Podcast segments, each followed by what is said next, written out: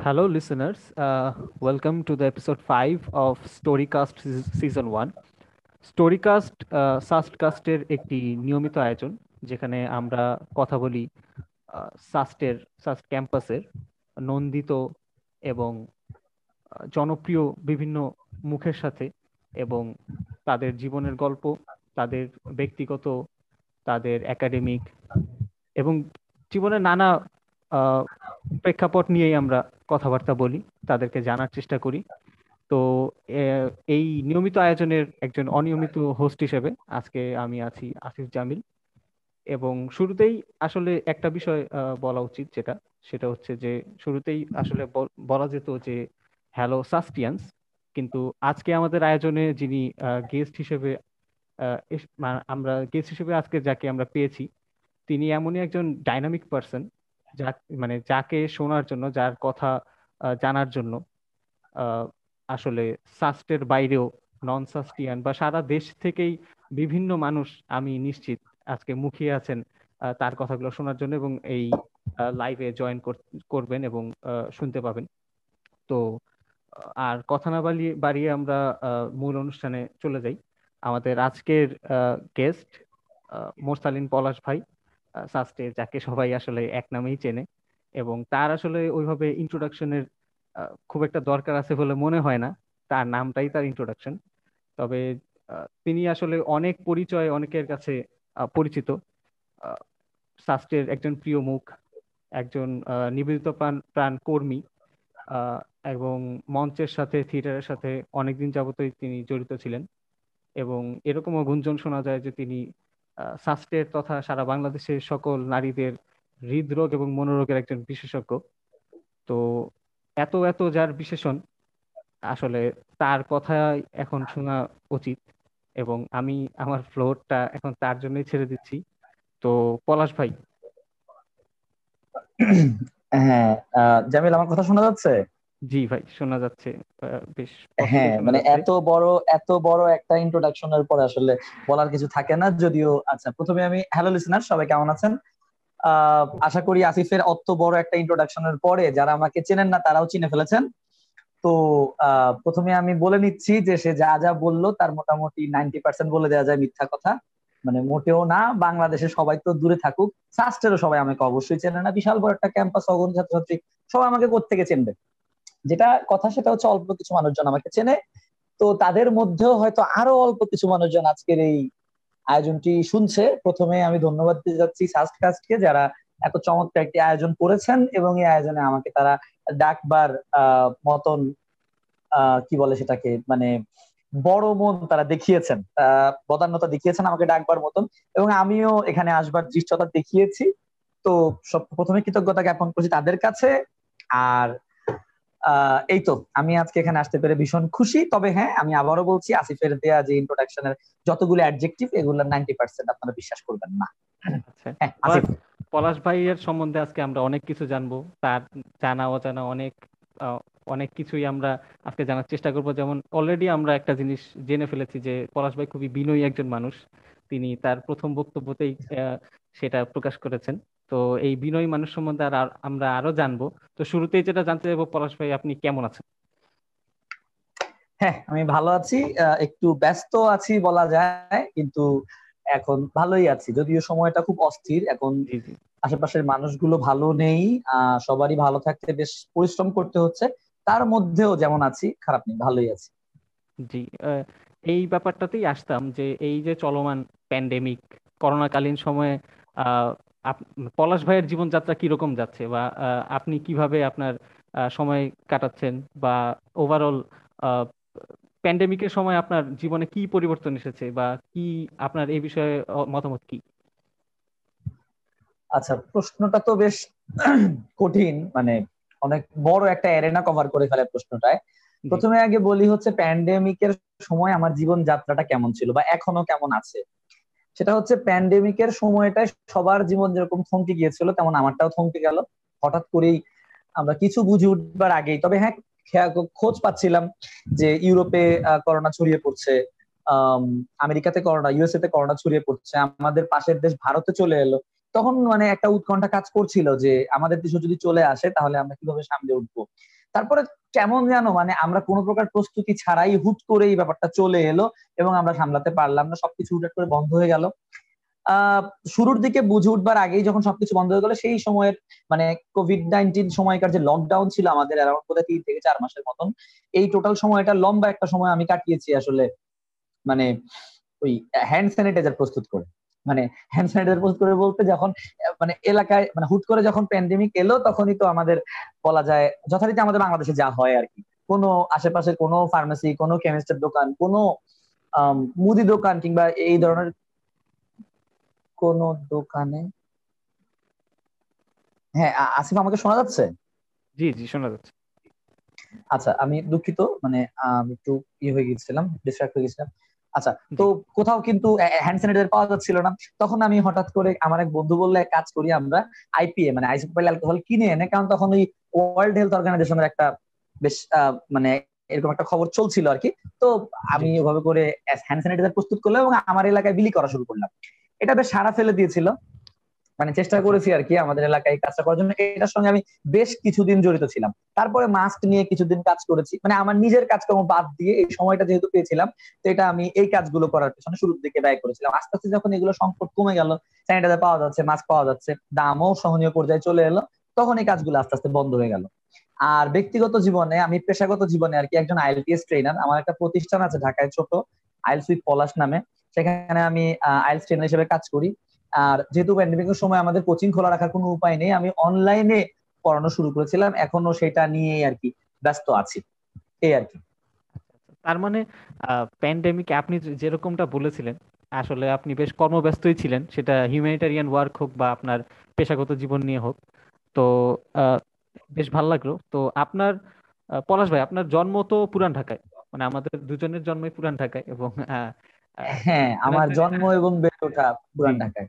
লিসেনারদের এই জিনিসটা একটু জানিয়ে দিই যে পলাশ ভাই একাধারে আমার ইউনিভার্সিটিরও সিনিয়র এবং স্কুলেরও সিনিয়র তো আমরা সেম স্কুলেই পড়াশোনা করেছি। তো পুরান ঢাকা নিয়ে যদি একটু বলতেন যে এই যে প্রাচীন একটা শহরের প্রাচীনতম অলিগলিতে আপনার বেড়ে ওঠা একটা অতি প্রাচীন এবং ঐতিহ্যবাহী একটা স্কুলে আপনি পড়াশোনা করেছেন এই বিষয়গুলো নিয়ে যদি একটু বলতেন আপনার একদম স্কুল জীবন বা স্কুলে কীভাবে আপনি আপনার আপনি একজন মোরসালিন পলাশ হয়ে বেড়ে উঠলেন।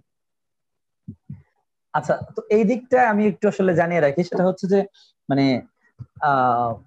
পুরান ঢাকায় আসলে বেড়ে জন্ম এবং বেড়ে ওঠা, আমি বিশ্বাস করি আমার আসলে দুটো জন্ম। মানে আমি ব্রাহ্মণদেরকে যেমন দ্বিজ বলা হয় মানে তারা দুইবার জন্মগ্রহণ করে, ওই তো একইভাবে আমি বিশ্বাস করি যে আমার দুটো জন্ম। আমার একটা জন্ম হচ্ছে পুরান ঢাকায়, যেটা আমার শারীরিক জন্ম আর কি ফিজিক্যাল বার্থ আরেকটা হচ্ছে শাস্ত্রে গিয়ে। মানে শাস্ত্রে গিয়ে আমি কমপ্লিটলি নতুন আমার আজকের আমি পলাশ এবং পুরান ঢাকায় আমার স্কুল কলেজ পর্যন্ত আমি যে মানুষটা ছিলাম কমপ্লিটলি ডিফারেন্ট আমি আমার পক্ষে মেলানো তো সম্ভব না আমাকে যারা চিনে তারাও মানে মানে তারাও মেলাতে পারে না। তো পুরাতন ঢাকার যেই জায়গাটায় আমার জন্ম সেখানটা হচ্ছে নাজিরা বাজার এই জায়গাটার নাম। একটা সময় খুব বিখ্যাত ছিল না তখন পুরান ঢাকা বলতে চক বাজার মানুষ অনেক চিনত। আজকে থেকে বছর পাঁচেক আগেও নাজিরা বাজারটা অত চিনতো না। ইদানিং নাজিরা বাজারটা খুব পরিচিত। কারণ আমরা নাজিরা বাজারকে এখন বলি ঢাকার লাস ভেগাস মানে ঢাকা শহরের সারা রাত ধরে যদি কোথাও আড্ডা খাওয়া দাওয়া এগুলো পাওয়া যায় তাহলে সেটা কেবল নাজিরা বাজার তিনটা চারটা পাঁচটা। বিরিয়ানি কাবাব জুস কফি মানে ইউ জাস্ট নেম ইট এখন তো সব ধরনের খাবারই পাওয়া যায়। মানে এক্সেপ্ট ফাস্ট ফুড তো পুরান ঢাকায় সবকিছু এগুলো সব পাওয়া যায় আমাদের নাজিরা বাজার এলাকাতে। পুরান ঢাকার বাকি কোথাও পাওয়া যায় না শুধু এখানে তো এই জন্য এখন নাজিরা বাজারটা মানুষ চেনে।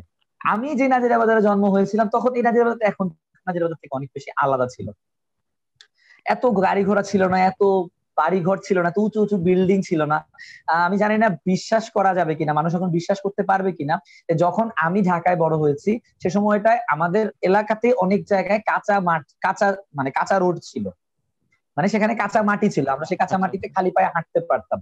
এমনটা অবস্থা ছিল সেই সময়ের ঢাকায়। তো আমার স্কুল লাইফ শুরু হয়েছিল হচ্ছে ঢাকা ক্রিকেটের স্কুল বলে একটা স্কুল আমাদের এলাকা আমাদের পুরান ঢাকাতে জিন্দা বাহার বলে একটা জায়গা আছে। জিন্দা বাজার না সেটা সিলেটে। হ্যাঁ, হ্যাঁ। জিন্দা বাহার এই জিন্দা বাহার এখানে আমার একটা স্কুল আমার স্কুলে একটা ক্রিকেটের স্কুল ছিল তো এখান থেকে পরবর্তীতে আমি পড়াশোনা করেছি Armanitola government high school Armanitola সরকারি উচ্চ বিদ্যালয়। এটা পুরান ঢাকার মোটামুটি আমাদের এরিয়ার সবচেয়ে ঢাকার সবচেয়ে পুরাতন স্কুলগুলোর মধ্যে একটা। আর আমাদের এরিয়ার সবচেয়ে ভালো স্কুল তখনও এখনও ওই স্কুলটাতে বেশ ফাইট হতো। তখন প্রচণ্ড পরিমাণে ফাইট হতো। মানে অ্যাডমিশন টেস্ট দিয়ে চান্স পাওয়া লাগতো। আর প্রবাবলি আমি সে সময়টা পড়াশোনা করতাম আর খানিকটা। পরবর্তী সময় তার পড়াশোনার সঙ্গে তেমন একটা হাঁটাচলা করিনি। এই ওই পর্যন্ত পড়েছিলাম আর তা আমি স্কুলে পরীক্ষা দিয়ে চান্স পেয়েছিলাম ক্লাস থ্রিতে সব ক্লাস থ্রি হ্যাঁ ক্লাস থ্রি থেকে। ক্লাস থ্রি থেকে আমি মোটামুটি এসএসসি পর্যন্ত ওই স্কুলে পড়াশোনা করেছিলাম।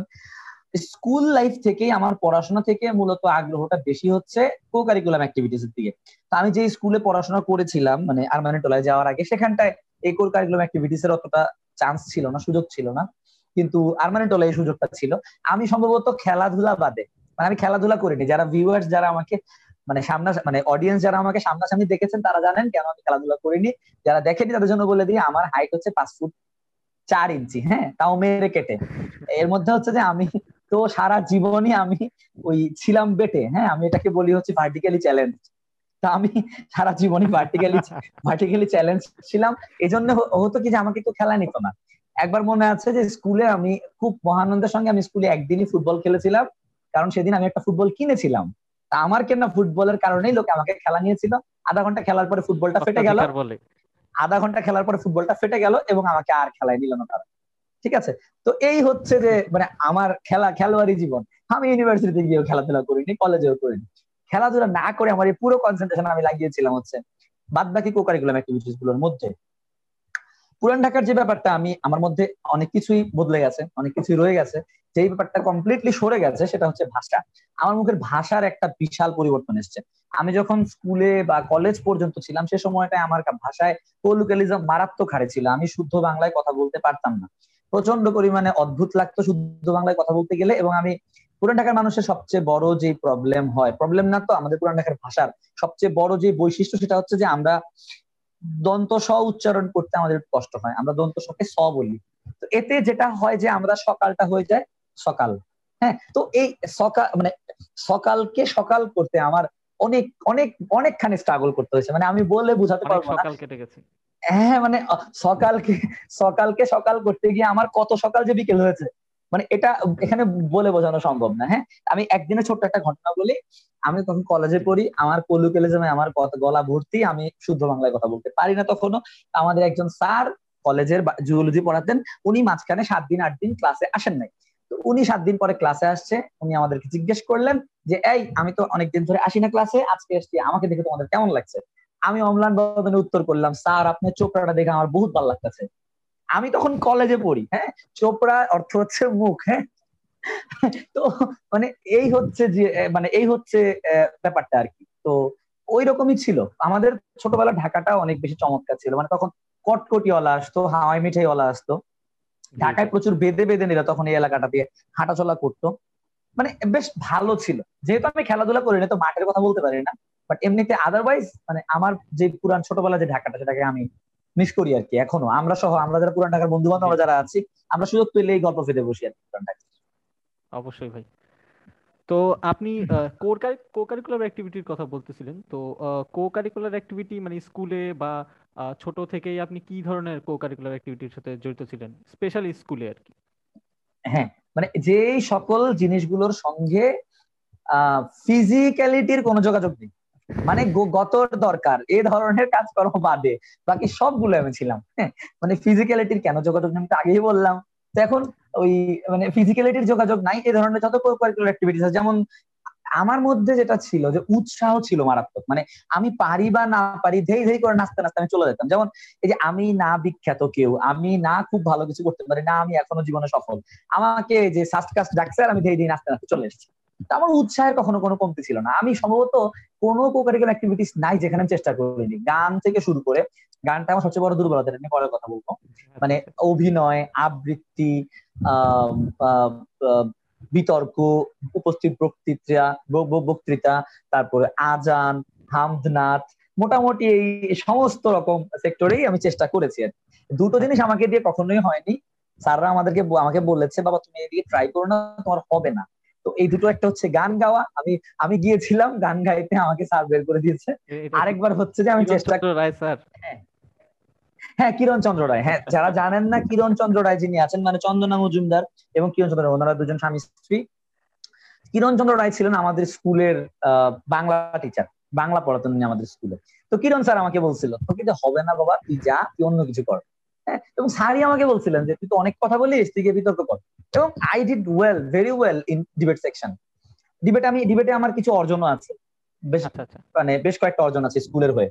আচ্ছা আর হচ্ছে যে আরেকটা কি যেন বলতেছিলাম? হ্যাঁ পেইন্টিং মানে ড্রয়িং আমি ড্রয়িং করাচ্ছি আমার খুব আগ্রহ ছিল ড্রয়িং করার। তো আমাদের যিনি স্কুলে যিনি ড্রয়িং এর ম্যাডাম ছিলেন উনি আমাকে বললেন যে শোনো সবাইকে দিয়ে ড্রয়িং ড্রয়িং হয় না।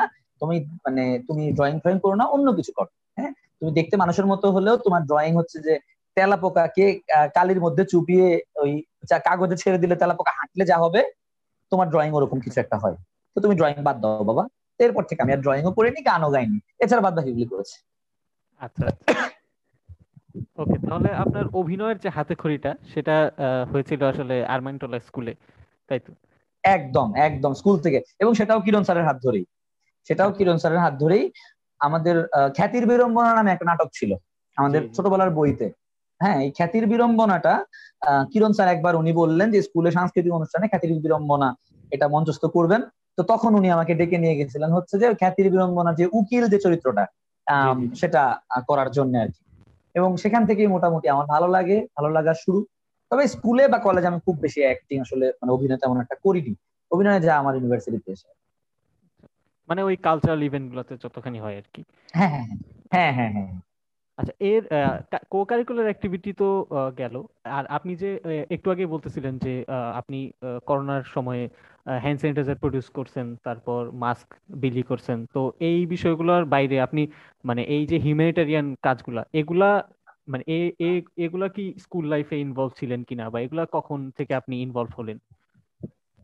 হ্যাঁ মানে আমার এই হিউম্যানিটেরিয়ান কাজগুলোর সঙ্গে জড়িত হওয়াটা হচ্ছে রেড ক্রিসেন্টের হাত ধরে। আচ্ছা, আচ্ছা। আমাদের স্কুলে তখন নতুন নতুন রেড ক্রিসেন্ট শুরু হয়েছিল। মানে রেড ক্রিসেন্টের একটা ইউনিট আমাদের স্কুলে কখনোই ছিল না। আমি সত্যি কথা বলতে মিথ্যে বলা হবে যদি আমি বলি আমি শুরু থেকেই রেড ক্রিসেন্টের সঙ্গে যুক্ত ছিলাম। মূলত রেড ক্রিসেন্টের সঙ্গে যুক্ত ছিল আমার বন্ধু বান্ধব আমার বন্ধুরা বেশ কিছু রেড ক্রিসেন্টের সঙ্গে যুক্ত ছিল। রেড ক্রিসেন্টের একটা লিডারশিপ প্রশিক্ষণ হতো প্রতি বছরে একটা এবং সেটাতে রাতে বাইরে থাকার অনুমতি থাকে মানে তিন দিনের ট্রেনিং হতো। ঢাকারই কোনো একটা জায়গায়। মানে স্কাউটদের জাম্বুরি টাইপের আর কি। স্কাউটদের যেরকম জাম্বুরি হয় হ্যাঁ, ওরকম হ্যাঁ। আমাদের রেড ক্রিসেন্টের একটা লিডারশিপ ট্রেনিং হতো আর কি। যেহেতু আমি স্কাউট করিনি একই কথা কেন স্কাউট করিনি আবার বলে লাভ নেই দেখতে ছোট ছিলাম। আর হচ্ছে যে রেড ক্রিসেন্টে তখন রিক্রুটমেন্ট যখন শুরু হলো আমার বন্ধুরা আগেই ছিল আমি সেখানে জয়েন করেছিলাম। এবং রেড ক্রিসেন্টের হয়ে বেশ কিছু ক্যাম্পেইন বেশ কিছু কাজে যুক্ত হয়েছিলাম। সেখান থেকেই পসিবলি একটু একটু আমার আসলে এই ধরনের কাজে হাতে করি। আচ্ছা এই স্কুল লাইফের পরেও কি আপনি রেড ক্রিসেন্টের সাথে জড়িত ছিলেন বা কোন অ্যাক্টিভিটি এখনও পর্যন্ত আছে কিনা? স্কুলে আমি আর কখনোই মানে রেড ক্রিসেন্ট স্কুলের পরে আর রেড ক্রিসেন্ট সঙ্গে আমার যুক্ত থাকা হয়নি। এর কারণ হচ্ছে আমাদের কলেজে রেড ক্রিসেন্টের কোনো ইউনিট ছিল না। আচ্ছা। যদি থাক যদি থাকতো তাহলে আমি অবশ্যই যোগাযোগ রাখতাম। কিন্তু আমাদের কলেজে ছিল না। আমি একটা প্রাইভেট কলেজে পড়াশোনা করেছি। ওয়েস্টার্ন কলেজ নাম এটা কাটাবনে আর কি কলেজটা তো হচ্ছে যে ওই কলেজটাতে আমি পড়াশোনা করেছি ওই কলেজটা এখন আর নেই মানে কলেজটা উঠে গেছে। হ্যাঁ তো আচ্ছা। হচ্ছে যে ওই ব্যাংক যেরকম দেউলিয়া হয়ে যায় ব্যবসা প্রতিষ্ঠান দেউলিয়া হয়ে যায় আমার কলেজটা দেউলিয়া হয়ে গেছে। তো এখনও কাটাবন গেলে কাটাবন ঢাকায় যারা থাকে তারা খুব ভালো চিনবে। মানে কাটাবনের যেখানে ওই যে পাখির যে দোকানগুলো আমরা দুষ্টামি করে বলতাম কুত্তা বিলার দোকান। ওই কুকুর বিলারের দোকান যে দোকানগুলো দোকানগুলো ঠিক উল্টা পাশে মানে ওয়েস্টার্ন কলেজটা ছিল আর কি। এখন আর নাই সেখানে অন্য কিছু চলে আসছে। তো কলেজে ছিল না আমার কলেজে কোনো সুযোগই ছিল না এই জন্য আমি রেড সঙ্গে যুক্ত না। এখন আমি ইউথ ফর বাংলাদেশ নামে একটা অর্গানাইজেশন আছে ঢাকায়। আচ্ছা। এটা হচ্ছে আমারই আমার আসলে আমার এক দুলা ভাইয়ের মানে আমার এক ভাইয়া ওনারই অর্গানাইজেশন এটা। তো আমি এটা এটার সঙ্গে এখন শুভানুদ্ধা হিসেবে যুক্ত আছি আর আচ্ছা। খুব বেশি সময় আমি দিতে পারি না ব্যস্ততার কারণে কিন্তু আমি এনাদের সঙ্গে এখনও যুক্ত আছি। আচ্ছা মানে যেহেতু কথা প্রসঙ্গে আসলে আর কি মানে ইউথ ফর বাংলাদেশের সাথে আপনি মানে কতদিন ধরে যুক্ত আছেন বা কি ধরনের অ্যাক্টিভিটি নরমালি হয় বা করা হয় এখানে? যদি একটু বলতেন। আচ্ছা ইউথ ফর বাংলাদেশের সঙ্গে আমার যুক্ত হচ্ছে আমি যুক্ত আছি মোটামুটি কম বেশি হালকা পাতলা করে যাতায়াত আসলে গত দুই তিন বছর ধরে। মানে আমার মানে যেহেতু বললাম আমার দুলা ভাই তো উনি যখন থেকে আমার বোনকে বিয়ে করছেন তখন থেকেই আমি ওনার এই মানে এই ব্যাপারটা সম্পর্কে আগ্রহ আছে। আমি এটা টুকটাক জড়িত কিন্তু সেইভাবে আসলে কাজ করা হয় নাই। ওই প্যান্ডেমিকের সময়টাতে ওনারা যে কাজ যে লেভেলের কাজকর্ম করেছে মানে দ্যাট ইজ ইনহিউম্যান আমি তখন থেকে মোটামুটি আমি এটার সঙ্গে বেশি যুক্ত। মোটামুটি বলা যায় গত ছ মাস ধরে। ইউথ ফর বাংলাদেশ তাদের সব এখন যে কাজটা তারা সবচেয়ে বেশি পরিমাণে করছে সেটা হচ্ছে ডেইলি কোনো একটা ভালো কাজের বিনিময়ে আহার। মানে অনেকটা হচ্ছে যে আমাদের একটা একটা অর্গানাইজেশন আছে বাংলাদেশে যারা এক টাকা আহার নিয়ে কাজ করে বিদ্যানন্দ। ওই ওরকমই তারাও কাজ করে। তাদের হচ্ছে কি এক একটা ভালো কাজের বিনিময়ে আহার মানে এনারা কমলাপুরে, আমি বেশ কয়েকবার গিয়েছেন কাজ করতে, কমলাপুরে এনারা যেটা করে হচ্ছে যে লোকজন এসে বসে তাদেরকে জিজ্ঞেস করতে হয় যে, আপনি আজকে কি ভালো কাজ করেছেন? তো উনি বলেন যে, আজকে আমি যেমন এক, রাস্তায় একজনের পকেট থেকে একশো টাকা পড়ে গিয়েছিল, টাকাটা তুলে আমি তাকে ডেকে আবার তাকে দিয়ে দিয়েছি। তো এই যে ভালো কাজ করেছে এই ভালো কাজের জন্য তাকে খাওয়ানো হবে ঠিক আছে? এবং কেউ যদি বলে যে আজকে আমি কোনো ভালো কাজ করতে পারিনি তাহলে এই যে সে এই কথাটা বলার মাধ্যমে একটা সত্য কথা বলল এই সত্য কথা বলাটা একটা ভালো কাজ। এই ভালো আচ্ছা, কাজের আচ্ছা। বিনিময়ে তাকে খাওয়ানো হয় এবং তার কাছ থেকে প্রতিশ্রুতি আদায় করা হয় যে আগামী দিন সে অবশ্যই একটা ভালো কাজ করে তারপরে আসবে। এটা হচ্ছে মানে ইউনিক একটা আইডিয়া হ্যাঁ মানে এবং চমৎকার এবং আমাদের আরেকটা খুব চমৎকার কাজ হচ্ছে ঈদের মানে ঈদের পোশাক মানে বিতরণ, পুরো ঢাকা শহর জুড়ে আমরা ঈদের পোশাক বিতরণ করি আর কি মানে এই অর্গানাইজেশনটা করে। এবং ঈদের দিন একটা চমকপ্রদ আয়োজন থাকে, সেটা হচ্ছে যে ওই ঈদের দিন হচ্ছে কমলাপুরের কমলাপুর রেল স্টেশনের পাশে যে বস্তিতে যে ছেলে মেয়েগুলো থাকে, তাদের সঙ্গে এই অর্গানাইজেশনটি তাদের ঈদের আনন্দ ভাগাভাগি করে। এবং বললে বিশ্বাস হবে না মানে সারা ঢাকা শহর থেকে প্রচুর ভলান্টিয়ার সেদিন আসে তাদের নিজের ঈদের দিনটা ওই বাচ্চাদের সঙ্গে পথ শিশুদের সঙ্গে পালন করার জন্য যে আনন্দটা ভাগাভাগি করে নেওয়ার জন্য। আচ্ছা। এই আর কি। যদি এরপরও কারও যদি বেশি জানতে একটু জানতে ইচ্ছে করে তাহলে এদের ফেসবুক পেজ আছে ইউথ ফর বাংলাদেশ এবং তাদের চ্যানেল লাইক এদের একটা ফিচার করেছিল ইত্যাদিতে ওই অর্গানাইজেশনটা ফিচার হয়েছিল। আচ্ছা তাহলে ফেসবুকে ইউথ ফর বাংলাদেশ লিখলেই এটা পাওয়া যাবে। হ্যাঁ। আচ্ছা ঠিক আছে ভাই। যদি একটু রিক্যাপ করি তাহলে আপনি স্কুল জীবনে কো কারিকুলার অ্যাক্টিভিটির সাথে ছিলেন পড়াশোনার সাথে আপনার যোগাযোগটা খুব একটা কখনোই ভালো ছিল না স্কুল জীবনে। তো এরপর আপনি দুই হাজার আট দুই হাজার আটে এসএসসি দিলেন এবং ওয়েস্টার্ন কলেজে ভর্তি হলেন। তারপর আপনি দুই হাজার হ্যাঁ। দশে আপনার এইচএসসিও শেষ করলেন। তো কলেজ লাইফে আপনি বল মানে একবার বলেছেন যে ওইভাবে আসলে কো কারিকুলার অ্যাক্টিভিটি আপনাদের কলেজে ছিল না। তো ওইভাবে বোধহয় ইনভলভড হওয়া হয়নি। তো কলেজ কলেজ লাইফটা কীভাবে গেল? মানে কলেজে পলাশ ভাই কি করতেন কলেজ লাইফে আচ্ছা কলেজ লাইফে মানে কলেজ লাইফটার আগে মানে কলেজে যেহেতু কো কারিকুলার অ্যাক্টিভিটিস ছিল না আর যেহেতু আমার পড়াশোনার সঙ্গেও খুব ভালো খাতির আমি কোনো কালেজ ছিল না বললাম তো আমার যে এই যে বাড়তি এনার্জি এই যে বাড়তি সময় আমি করবোটা কি তো আমি কলেজ লাইফে আমি প্রেম করেছি ঠিক আছে? আচ্ছা, এটাই আজ মানে করতে পারতেছিলাম এই জন্যই এই ধরনের কোশ্চেন করলাম যে এনার্জিটা হ্যাঁ কলেজে স্পেন্ড হতো এক্স্যাক্টলি হ্যাঁ কলেজে আমি প্রেম করিনি। প্রেম করা স্টার্ট হয়েছিল আমার ক্লাস নাইনে থেকে। মানে আমি স্কুলে থাকতেও প্রেম করতাম আর কি। তবে আচ্ছা। যেটা এখানে প্রথম প্রেম তাহলে স্কুলে ক্লাস নাইনে হ্যাঁ হ্যাঁ প্রথম প্রেম ক্লাস নাইনে এখানে একটা মজা আছে। আমি ক্লাস নাইনে থেকে মানে মেট্রিক মানে যেটা এসএসসি পরীক্ষা পর্যন্ত আমি প্রেম করেছি। মোটামুটি এসএসসি পরীক্ষার পরে কলেজে ভর্তি হওয়ার সঙ্গে সঙ্গে এই রিলেশনটা ব্রেকআপ হয়ে গেল। হ্যাঁ রিলেশনটা আচ্ছা, ব্রেকআপ আচ্ছা। হয়ে গেল আমি তখন কলেজে ঢুকলাম রিলেশনটা ব্রেকআপ তখন খুব কষ্ট হয়েছিল আসিফ। মানে ভীষণ কষ্ট হয়েছিল। আরে এই কচি বয়সের প্রেম। মানে কি যে দুঃখ। মানে এই বালিশে মাথা পেতে বালিশ হ্যাঁ খুব প্রচণ্ড আবেগ। মানে আবেগে ভেসে যাচ্ছি। মানে বালিশে মাথা পেতে শুলে মনে হয় বালিশের ভেতর থেকে কানে কানে বলছে যে আমি একটা ছেঁকা খেয়েছি এবং আমার কষ্ট পাওয়া উচিত। হ্যাঁ মানে ওই বাচ্চা বয়সে এখন হাসি পায় চিন্তা করলে কিন্তু সে সময়টায় খুব বিভৎস অবস্থা ছিল। আই ওয়াজ ব্রোক তো যথারীতি যা হয় প্রকৃতি তার শূন্যস্থান রাখতে পছন্দ করে না তাই না? এবং তো এই শূন্যস্থান খুব দ্রুতই পূরণ হয়ে গেল কলেজের ফার্স্ট ইয়ার থাকতেই একটা মানে আরেকটা প্রেম করা শুরু করলাম। মানে এই হচ্ছে গিয়ে অবস্থা। এই হতেছে তাহলে আপনার কলেজের co curricular activity co curricular না আপনার একমাত্র অ্যাক্টিভিটি না না কলেজের কো কারিকুলার অ্যাক্টিভিটিস ছিল একটু একটু হালকা পাতলা কিন্তু কলেজে হ্যাঁ আমি প্রেম করেছি সেটা খুব বেশি তো আসলে না। পড়াশোনা করেছিলাম কলেজে কিছুটা। সেই আচ্ছা, সময়টা আচ্ছা। একটু পড়াশোনা করেছিলাম। আচ্ছা। এই আর কি। যাই হোক তাহলে ওই কলেজের একটু পড়াশোনার সুবাদে আপনি সাস্টে আর কি আসলেন। তো সাস্টে আসার পর্বটা একটু না না না না না না। আচ্ছা। কলেজের কলেজের ওটুকু পড়াশোনার জন্য আমি সাস্টে আসতে পারি। আচ্ছা। আমাদের এরকম আমার জীবনে শুধু প্রেমের গল্প নিয়ে কথা বললে অনেকখানি কথা বলে ফেলা সম্ভব হ্যাঁ? আচ্ছা, আচ্ছা। মানে ওই আমি কলেজ শেষ করতে করতে তখন কলেজ শেষ হয়নি আর কি মানে কলেজ শেষ হবে হবে। এরকম একটা অবস্থায় আমার যে যে যেই প্রেমটা আমি কলেজে করতাম সেটা আবার ব্রেকআপ হয়ে গেল। হ্যাঁ তো এখন হ্যাঁ দুই নম্বরটা ব্রেকআপ হয়ে গেল। তো ব্রেকআপ হয়ে গেল তো আমি এখন করবোটা কি? এখন তো আমার এই যে আবার যে বাড়তি এনার্জি এই যে আবার যে বাড়তি সময় আমি করবোটা কি? তো তখন এই জীবনে প্রথমবারের মতন সম্ভবত ইন্টারমিডিয়েট পরীক্ষার পরে আমি পড়াশোনা করেছিলাম। মানে সে সময়টা আমি একটু সিরিয়াস হয়ে অল্প খানিকটা পড়াশোনা করেছিলাম কারণ আমার তখন প্রেম ছিল না। তো ওই সময়টায়। এবং সেই সময় থেকে শুরু করে লম্বা একটা সময় প্রেম করে নেই মানে অনেকগুলো দিন রিলেশনের বাইরে ছিলাম এটা কি অ্যাডমিশনের আগ পর্যন্ত? না না না না অ্যাডমিশন আগ পর্যন্ত না। মানে মানে এজেন্ডাটা ওরকমই মনে হচ্ছে যে অ্যাডমিশন হোক। আচ্ছা অ্যাডমিশনের পরে বোধ হয় আমি মানে অ্যাডমিশনের পরে আর সুযোগ হয় হয়নি কারণ তখনকার প্রেমটা অন্য কিছুর সঙ্গে হয়েছিল। মানে তখন আর মানুষের সঙ্গে প্রেম করা হয়ে ওঠে নাই। এর মানে এই না যে কোনো জীবজন্তু কিংবা কোনো যন্ত্র মানে এরপরে হচ্ছে যে একটা সংগঠনের সঙ্গে প্রেম হয়েছিল। তো ওই আচ্ছা। কারণে সংগঠনের সঙ্গে প্রেম করার কারণেই হয়তো আমার আর আর একটা মানুষের পেছনে সময় ইনভেস্ট করার মতন সুযোগ আমার হয় নাই আচ্ছা ওই প্রেমে আমরা আসব একটু পরে। একটু হ্যাঁ, যদি হ্যাঁ। এই জিনিসটা জানি যে আপনার অ্যাডমিশন সবারই তো আসলে ওই একটা ফেজ যায় না অ্যাডমিশনের সিজনে তো আপনার হ্যাঁ, থাকে না টার্গেট যে আমি এখানে ভর্তি হব ওখানে ভর্তি হব সাস্টে ভর্তি হব বা এরকম এটা কীভাবে মানে সাস্টে কীভাবে আসা আচ্ছা তো মানে মূলত আমার মেইন টার্গেট ছিল আমি বুয়েটে ভর্তি হব হ্যাঁ?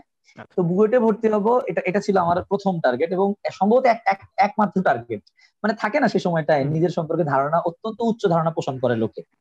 তো মানে আমিও আমার সম্পর্কে প্রচণ্ড উচ্চ ধারণা পোষণ করতাম ক্লাসে স্যাররা প্রশংসা করতো। আর যেহেতু আমি পুরান ঢাকা থেকে বড় হয়েছি আমাদের এই দিকে পড়াশোনার অবস্থা আসলে সত্যি কথা বলতে খুব বেশি ভালো না। মানে অনেকে খুব বেশি মানুষ পড়াশোনা অনেক বেশি করতো না। তো হয়তো কি আমার আশেপাশে আমার খুব বেশি হতো না। আমি আসলে মূলত ছিলাম ভেড়ার পালে বাছুরের মতো। মানে নিজে আসলে এখানে একটা বিষয় মানে ঢাকা থেকে মানে ঢাকার বাইরে খুব কম মানুষই আসে বিভিন্ন ভার্সিটিতে তো। এই জন্যই আসলে মেইন কোশ্চেনটা করা। শুধু ঢাকার বাইরেই না ঢাকার এই ঢাকার বিশ্ববিদ্যালয়গুলোতেও মানে ঢাকা ইউনিভার্সিটি জাহাঙ্গীরনগর জগন্নাথ কিংবা বুয়েট ডিএমসি এই প্রতিষ্ঠানগুলোতেও যারা ঢাকার ঢাকাইয়া যারা এদের মধ্য থেকে এদের অংশগ্রহণ অত্যন্ত অল্প। মানে আমার হ্যাঁ। কাছে মনে হয় না খুব বেশি। এক পার্সেন্টেরও কম হবে হয়তো। আমি শিওর না তবে মোটামুটি পার্সেন্টেজটা এরকম। তো এতে হয় যে আমি ছিলাম ভেড়ার পালে বাছু এতে নিজের প্রতি প্রচণ্ড পরিমাণে একটা উচ্চাসা আমার উচ্চ ধারণা আমার ছিল। সেটা দ্রুম করে ভেঙে গেল। ইন্টারমিডিয়েট রেজাল্টের সঙ্গে সঙ্গে। আমি ওমেকায় ভর্তি হয়েছিলাম ইঞ্জিনিয়ারিং ভর্তি কোচিং এ। আচ্ছা। এবং ওমেকায় গিয়ে আমার বেশ পরিশ্রম করতে হয়েছে পড়াশোনা বুঝতাম না শুরুর দিকে অনেক কষ্ট করেছিলাম। তারপরে ইন্টারমিডিয়েট রেজাল্ট আসলো আমার ইন্টারমিডিয়েট রেজাল্ট ভালো হলো না। আমার এই রেজাল্টটা এরকম এই পরিমাণ আসলো যে আমি ওই রেজাল্ট দিয়ে বুয়েটে ভর্তি পরীক্ষা দিতে পারব না।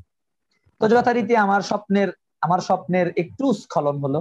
আমি বুয়েট ভর্তি থেকে এবার ঢাকা বিশ্ববিদ্যালয় এবং অ্যাপ্লাইড ফিজিক্স এছাড়া আর কোন ইউনিভার্সিটিতে ভর্তি হব না শিওর মানে ঢাকা বিশ্ববিদ্যালয় এবং অ্যাপ্লাইড ফিজিক্স তো মানে ধীরে ধীরে আমরা তখন ইউনিভার্সিটি কোচিং করলাম করার পর ঢাকা বিশ্ববিদ্যালয়ে পরীক্ষা দিলাম। আমার সিরিয়াল আসলো সম্ভবত হাজার পাঁচে কত? ঢাকা বিশ্ববিদ্যালয় হ্যাঁ? আচ্ছা। তো ঢাকা বিশ্ববিদ্যালয় হলো না। ধীরে ধীরে আমার নিজের চেহারা আমার মানে সামনে স্পষ্ট হচ্ছে যে আমি আসলে কি? হতাশা জেকে ধরার আসলে খুব বেশি সুযোগ আমি পাই নাই। কারণ হচ্ছে যে আমরা যখন কোচিং করতাম তখন স্যাররা কোশ্চেন সলভ করতো না। ওই মানে সলভ ক্লাস হয়তো ক্লাসে সেখানে হ্যাঁ, হ্যাঁ, হ্যাঁ। বিভিন্ন বিশ্ববিদ্যালয়ের কোশ্চেন সলভ করে দেয়। তা আমি দেখতাম আমাদের একটা টিচার ছিল রিচার্ড স্যার ছিল একজন। উনি করতেন কি যে সব বিশ্ববিদ্যালয়ের মানে ইয়ে সলভ করে দিত কোশ্চেন একটা একটা বিষয় একটা নির্দিষ্ট বিশ্ববিদ্যালয়ের কোশ্চেন সামনে আসলেই উনি এই বিশ্ববিদ্যালয়টা নিয়ে কোনো কথা বলতেন না। কোশ্চেন সামনে এসছে এই কোশ্চেন আমরা সলভ করাইনি আচ্ছা সেই কোশ্চেন কোনটা? ওই কোশ্চেন হচ্ছে যে ওই শাহজালাল বিজ্ঞান ও প্রযুক্তি বিশ্ববিদ্যালয়ের কোশ্চেন হ্যাঁ শাহজালাল বিজ্ঞান বিজ্ঞান ও প্রযুক্তি বিশ্ববিদ্যালয়ের কোশ্চেন যখনই ওই মানে আসতো উনি এটা আমাদেরকে পড়াতেন আচ্ছা। তখন থেকে আমার একটা আগ্রহ এটা কেমন বিশ্ববিদ্যালয় যে মানে স্যাররা এটার কোশ্চেন সলভ করা করায় না কেন? তো পরে আমি এটার কোশ্চেন ঘাটলাম দেখলাম ও my god this questions are hard as যাই হোক। তো হ্যাঁ। এখন কীভাবে মানে হ্যাঁ মানে কীভাবে এটা এটা সলভ করা অসম্ভব কিন্তু সিলেটে যেহেতু আর সিলেটে ঘুরতে আসা যাবে। ওই জন্য আমি আগ্রহ করে সিলেটে পরীক্ষা দিয়েছিলাম। পরীক্ষা দিলাম চান্স তো হয়ে গেল। আমি জানি না আসলে কীভাবে হলো তবে আমার এটা মনে আছে খুব মজার একটা ইনফরমেশন এটা। আমি সাস্টে পরীক্ষা দেওয়ার পরে বের হওয়া সাস্টে পরীক্ষা দিয়েছিলাম আমার সিট পড়েছিল ব্লুবার্ড স্কুলে ব্লুবার্ড স্কুলে পরীক্ষা দিয়ে বের হওয়ার পর পর আমাদের কিছু ইউনিভার্সিটির বড় ভাই ছিল পরে জেনেছিলাম তারা একটা নির্দিষ্ট ছাত্র সংগঠনের লোকজন। আমি তো তাদেরকে চিনতাম না তখন। এবং সেই দায় আমার এখনও বয়ে বেড়াতে হয়। যাই হোক তো ওই ওনারা আমাকে একজন ধরলেন, ধরে বললেন ভাই, কয়টা দাগাইছো আমি বলছি, ভাই, আমি তো দাগাইতেই পারছি মাত্র পঞ্চাশটা, সত্তরটা কোশ্চেন ছিল। পঞ্চাশটা দাগা তুলছো ভাই, বাকি বিশটা আমি ছুঁইও নাই আর এই পঞ্চাশের মধ্যে সবগুলো হবে না। সম্ভবত চল্লিশটা সর্বোচ্চ হতে পারে।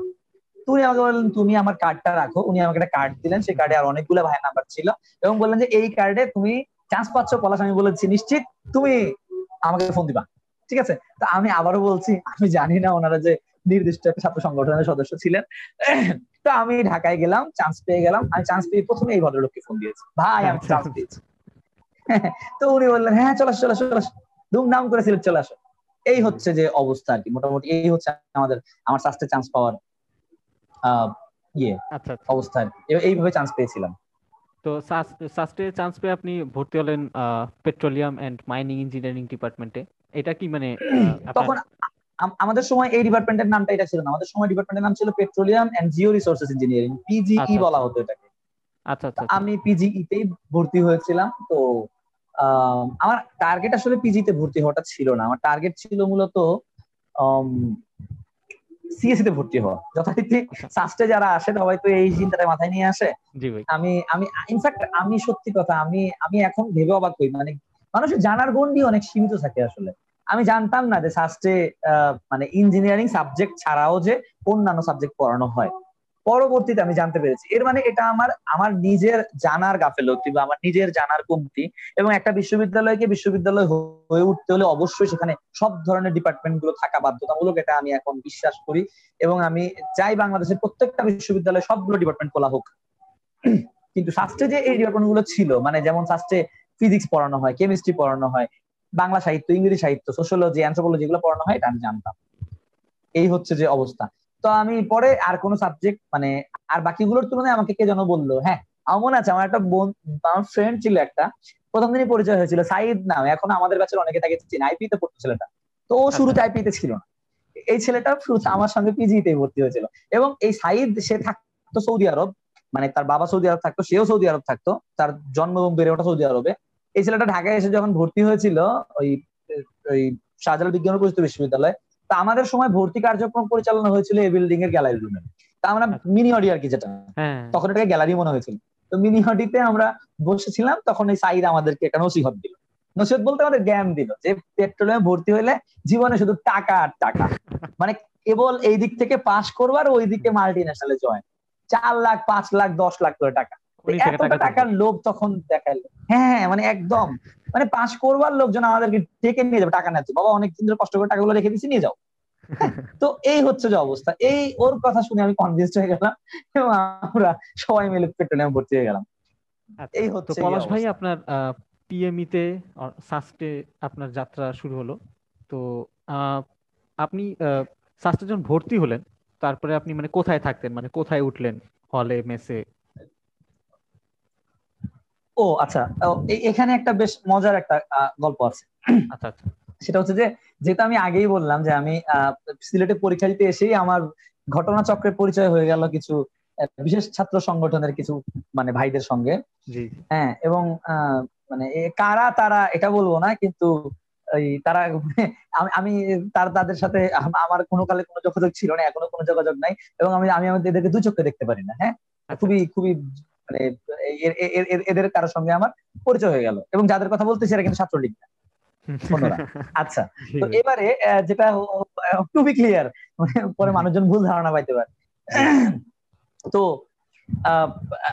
ওই আমি এসে শুরুর দিকে যেহেতু আমার আর কোনো পরিচিত কেউ ছিল না, আমি তাদের রুমে উঠলাম এবং সেখানে তিন দিন থাকলাম। তিন দিন থাকার মাথায় আমি আসলে বুঝে গেলাম যে আমি আসলে কোথায় এসছি। হ্যাঁ এবং তখনই আমি তখনই আমার মানে তাড়াতাড়ি পালাতে হলো। আমি পালাইলাম। পালাইলাম বলতে ইন সেন্স তখন এক হাজার উনিশ নম্বর রুমে মানে সেকেন্ড হলের আর কি, দ্বিতীয় ছাত্র হলের এক হাজার উনিশ নম্বর রুমে কিছু বড় ভাই থাকতো। ও মাহি ভাই তাদের মধ্যে একজন পাবলিক এডের অনেক সিনিয়র বড় ভাই, পাপন ভাই থাকতেন বিবিএর উনি অনেক সিনিয়র রিয়াদ ভাইরা থাকতো ম্যাথের ওনারা ডেকে হ্যাঁ। নিয়ে আমার এক বন্ধু ছিল তখন এখনও সে ক্যাম্পাসে থাকে অনেকেই চেনে। আশরাফুল্লাহ সৌমি ঠিক আছে? সে পিএমই আচ্ছা। তে পড়তো। সৌমিকে চেনে না এরকম মানুষজন খুব কমই আছে। সৌমি একজন। সৌমি আমাকে বলল চল ভাইদের সঙ্গে দেখা করে তা আমিও গেলাম চলো ভাইদের সঙ্গে দেখা করে আসি। কারণ আমি ওই আগের দিন নির্দিষ্ট দলের রুমে উঠেছিলাম ওই ওনার ওনারা ওনারা ওনারা পরিচয়ের নামে কেবল পরিচিতই হন। আর কিছু হন না। তোমার নাম কি পল্লাশ করতে গিয়ে ঢাকা থেকে? আর কিছু হন কিন্তু এই যে ভাইদের সঙ্গে পরিচয় হয় এই পরিচয় তো পরিচয় না আমি তো জানতাম। পরিচিতি আমি তো মহানন্দে গেলাম। কখনো হয় নাই। পরিচিতি পর্বের পরিচিতিটা আসলে যে কেমন তার সঙ্গে আমার তখন পর্যন্ত পরিচয় হয়নি আচ্ছা। আমি বেশ আগ্রহ নিয়েই গেলাম এবং গিয়েই তো যা হওয়ার হলো হ্যাঁ? মানে সতীত্বের সর্বোচ্চ বিসর্জনটা সেই রাত্রে দিয়ে আমি নতুন নতুন রূপে আমার জন্ম হলো যে হ্যাঁ যে এখন আমি শাহজালাল বিজ্ঞান ও প্রযুক্তি বিষয় ওই যে আপনি যে রিভার্সের কথা বলছিলেন সিলেটে আইসা। হ্যাঁ একদম।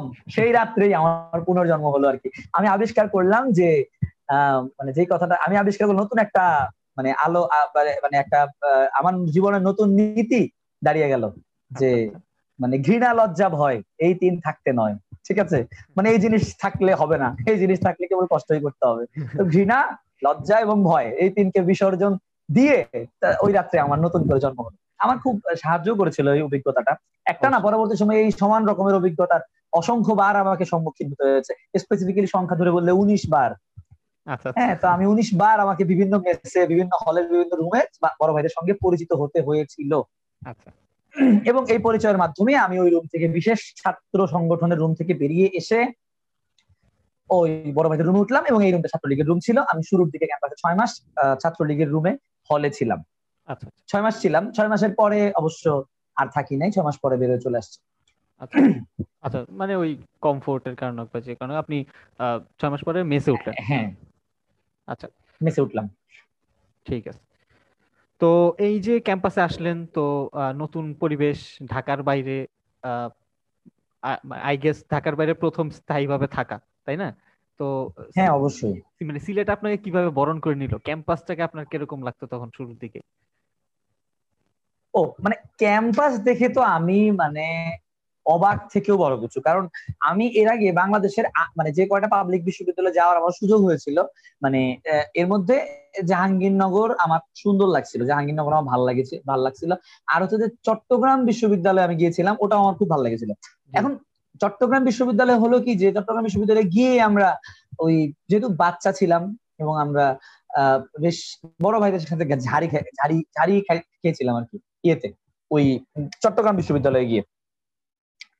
চট্টগ্রাম বিশ্ববিদ্যালয়ে ঝাড়ি খাওয়ার পরে আমার চট্টগ্রাম বিশ্ববিদ্যালয়ে কেমন ভালো লাগছিল এটা আমার মনে নাই। কিন্তু শ্বাসটা আমার ভীষণ ভালো লাগছিল। মানে I just can't express them into words মানে খুবই অস কিছু চমৎকার একটা এক কিলো রাস্তা বিল্ডিংগুলো অনেক চমৎকার। আল্লাহ এই এই ক্যাম্পাসের ভিতরে নাকি পাহাড়ও আছে ও মাই গড মানে আমি ঢাকার ছেলে তো আমার জীবনে তো পাহাড় দেখারই সৌভাগ্য হয় পরে আমি জানছি এগুলো আসলে পাহাড় না এগুলো টিলা ঠিক আছে? কিন্তু তখন তো আমার কাছে তো এটা পাহাড়।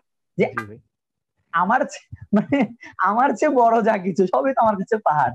তো এই মানে নিউজিল্যান্ডে গিয়ে তো আমি বিস্ময়ে অবাক। মানে কি একটা অবস্থা ভয়াবহ অবস্থা। তো সাস্ট ক্যাম্পাস আমার কাছে ওই যে একটা মুগ্ধতা সেই মুগ্ধতা আমার এখনও কাটেনি। এখনও সাস্টের গেটে গিয়ে আমি মানে বিস্ময় অবাক হই যে এত সুন্দর কি করে হয় একটা ক্যাম্পাস এত চমৎকার কি করে হয় একটা রাস্তা। এত সুন্দর কেন লাগবে একটা গাছ? এই আর কি। আচ্ছা তো ওই যে আপনার স্কুলের যে একটা মানে আপনার স্কুল জীবন থেকেই যে আপনার অভ্যাস যে পড়াশোনার সাথে আসলে অতটা যোগাযোগ নাই বা ঘনিষ্ঠতা একটু কম সেটা কি সাস্টে আসার পর কি কিছুটা চেঞ্জ হয়েছে বা মানে সেটার কি অবস্থা ছিল পড়াশোনার দিক দিয়ে একাডেমিক লাইফ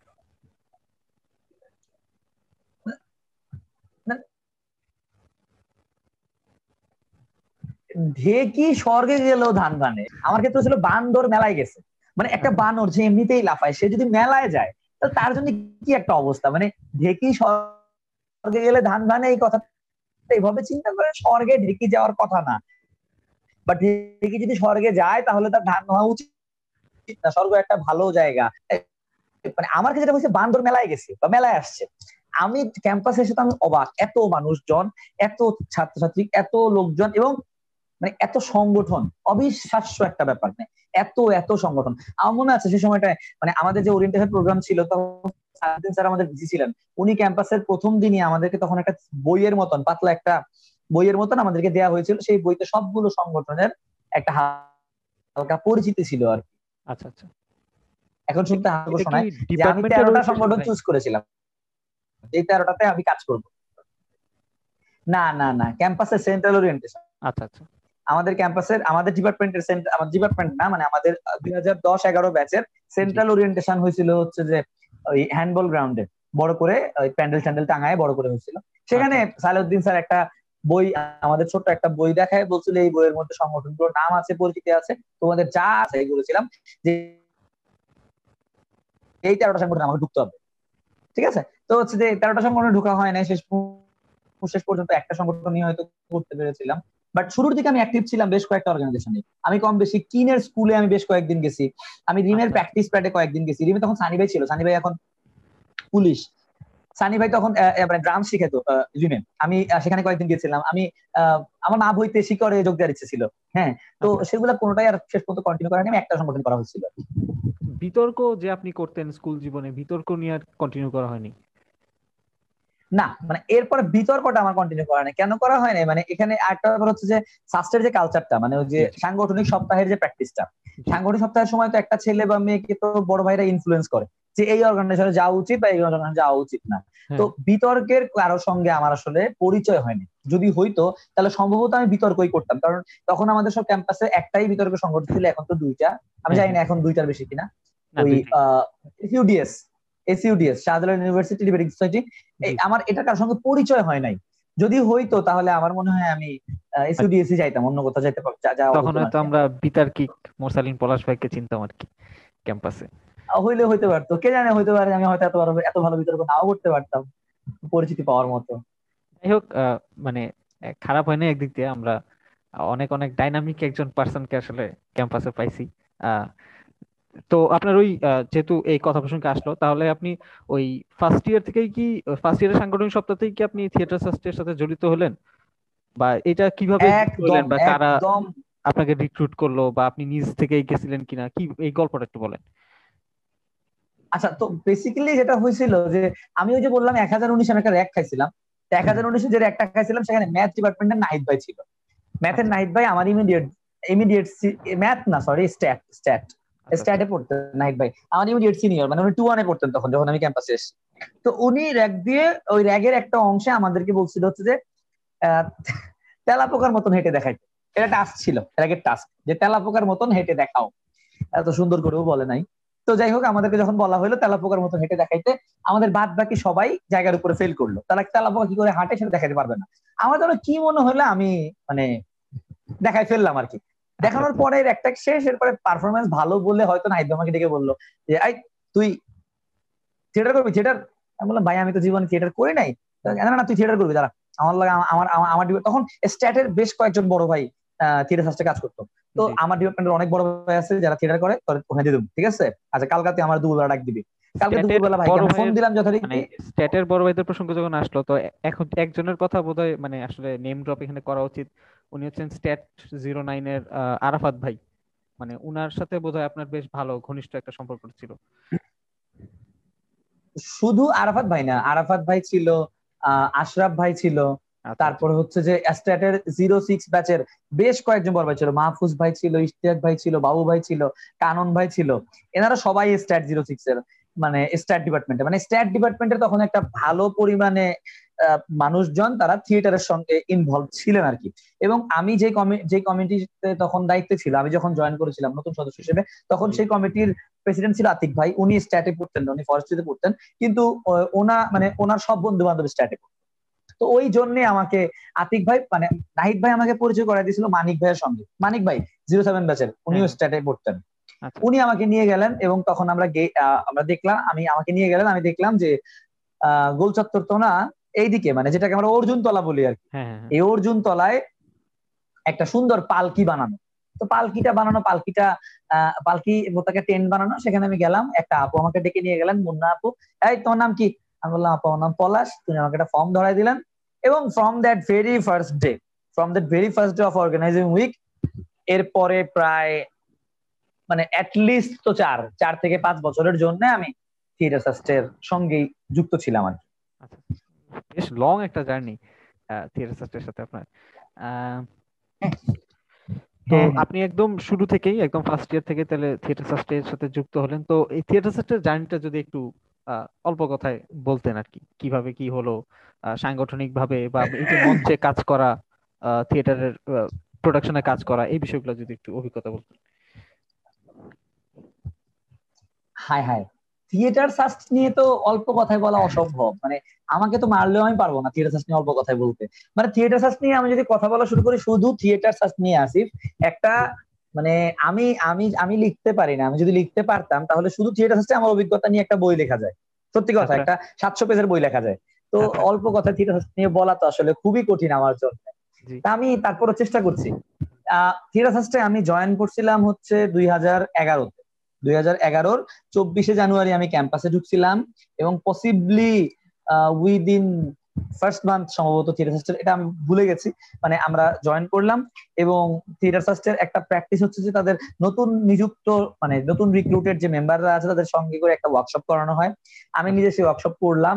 ওয়ার্কশপ করে তারপরে হচ্ছে যে তাদের মেম্বার হিসেবে ঢুকলাম আর ঢোকার পরে আমি থিয়েটার কাজ করা শুরু করলাম। এখন এক্স্যাক্টলি কি করছি মানে কি করছি এটা নিয়ে কথা বলতে গেলে আসলে অনেক কথা বলতে হবে। তো পুঙ্খানুপুঙ্খ বিবরণ না দিয়ে আমি শুধু এইটুকুই বলি মানে থিয়েটার সাস্টে মানে আমার মানে আমি আজকের যে আমি মানে এটার এই পলিশিংটার পেছনে আমি কিছুক্ষণ আগে বলছিলাম মনে হয় যে মানে আমি কলেজ লাইফেও আমি মানে সুন্দর করে মানে শুদ্ধ বাংলায় কথা বলতে পারতাম। কিন্তু সেই আমি যে সাতশো আটশো এক হাজার বারোশো পনেরোশো অডিয়েন্সের সামনে দাঁড়িয়ে লাইটের নিচে দাঁড়ায় আমি ডায়লগ দিচ্ছি মানে এই এই এই যে জার্নিটা এই যে চেঞ্জটা এই চেঞ্জটা মানে পসিবল হইতো না যদি আমি ওই অর্গানাইজেশনের মধ্য দিয়ে না যাইতাম। থিয়েটার শুধুমাত্র একটা সংগঠন না থিয়েটার একটা শিক্ষা প্রতিষ্ঠান। মানে আমি বিশ্বাস করি যে শাহজালাল বিজ্ঞান প্রযুক্তি বিশ্ববিদ্যালয়ের ভেতরের প্রত্যেকটা সংগঠন আলাদা আলাদা এক একটা শিক্ষা প্রতিষ্ঠান। মানে একটা ছেলে কোন একটা শিক্ষা প্রতিষ্ঠানে আসলে তার মননে রুচিতে যদি পরিবর্তন না আসে তাহলে তাকে শিক্ষিত বলা যায় না। কিন্তু আমি অনেক মানুষকে দেখছি যারা ক্যাম্পাসে আসছে ক্যাম্পাস থেকে বেরো হয়ে গেছে তাদের মননে রুচিতে এক বিন্দু পরিবর্তন ঘটে নাই। তারা কোন তাদের নিজেদের কোনো বেটার ভার্সনে পরিণত হতে পারে নাই। তারা কিন্তু সাস ক্যাম্পাসে ঠিকই জয়েন করছে। আবার একই সঙ্গে আমি এটাও দেখছি যে আমি যখন থিয়েটার সাস্টে জয়েন করার পরে এবং থিয়েটার জয়েন করার আগে আমার যে চেহারা সেটা তো অবিশ্বাস্য একটা পরিবর্তন। থিয়েটার সাস্ট নিয়ে আমার অজস্র সব অভিজ্ঞতা এখন আমার মনে তোমার একটু স্পেসিফিক হওয়া উচিত। আদারওয়াইজ এটা নিয়ে কথা বলতে গেলে আমি হারাই যাব। আচ্ছা আচ্ছা। আমি একটু মানে একটু যদি সামারি হিসেবে বলি মানে আমাদের শ্রোতা যারা আছেন, যারা জানেন না তাদের জন্য, তো আপনি যখন প্রথমে সবাই জেনারেল মেম্বার হিসেবে সব অর্গানাইজেশনে রিক্রুট হয়, তারপর আপনি থিয়েটার সাস্টের সহকারী প্রচার সম্পাদক ছিলেন দুই হাজার বারোতে। দুই হাজার তেরোতে আপনি দপ্তর সম্পাদক হিসেবে নিযুক্ত হন এবং পরবর্তীতে দুই হাজার চোদ্দতে আপনি সহসভাপতি হন। এর বাইরে আপনি থিয়েটার সাস্টের সাথে প্রায় চব্বিশটা নাটকের শো করেছেন। একটা শোতে আপনি সহকারী ডিরেক্টর অ্যাসিস্ট্যান্ট ডিরেক্টর ছিলেন এবং দুইটা শোতে আপনি ডিরেকশন দিয়েছেন। তো এই এই যে আপনার এই লং জার্নি এখান থেকে যদি বিটস এন্ড পিসেস একটু বলতেন স্পেশালি আপনার প্রথম ডিরেকশনের বিষয়টা। মানে একজন নাট কি বলে, নাট্যকর্মী থেকে ডিরেক্টরের পদে যাওয়া ডিরেকশন দেওয়া, এই অভিজ্ঞতাটা যদি একটু বলতেন।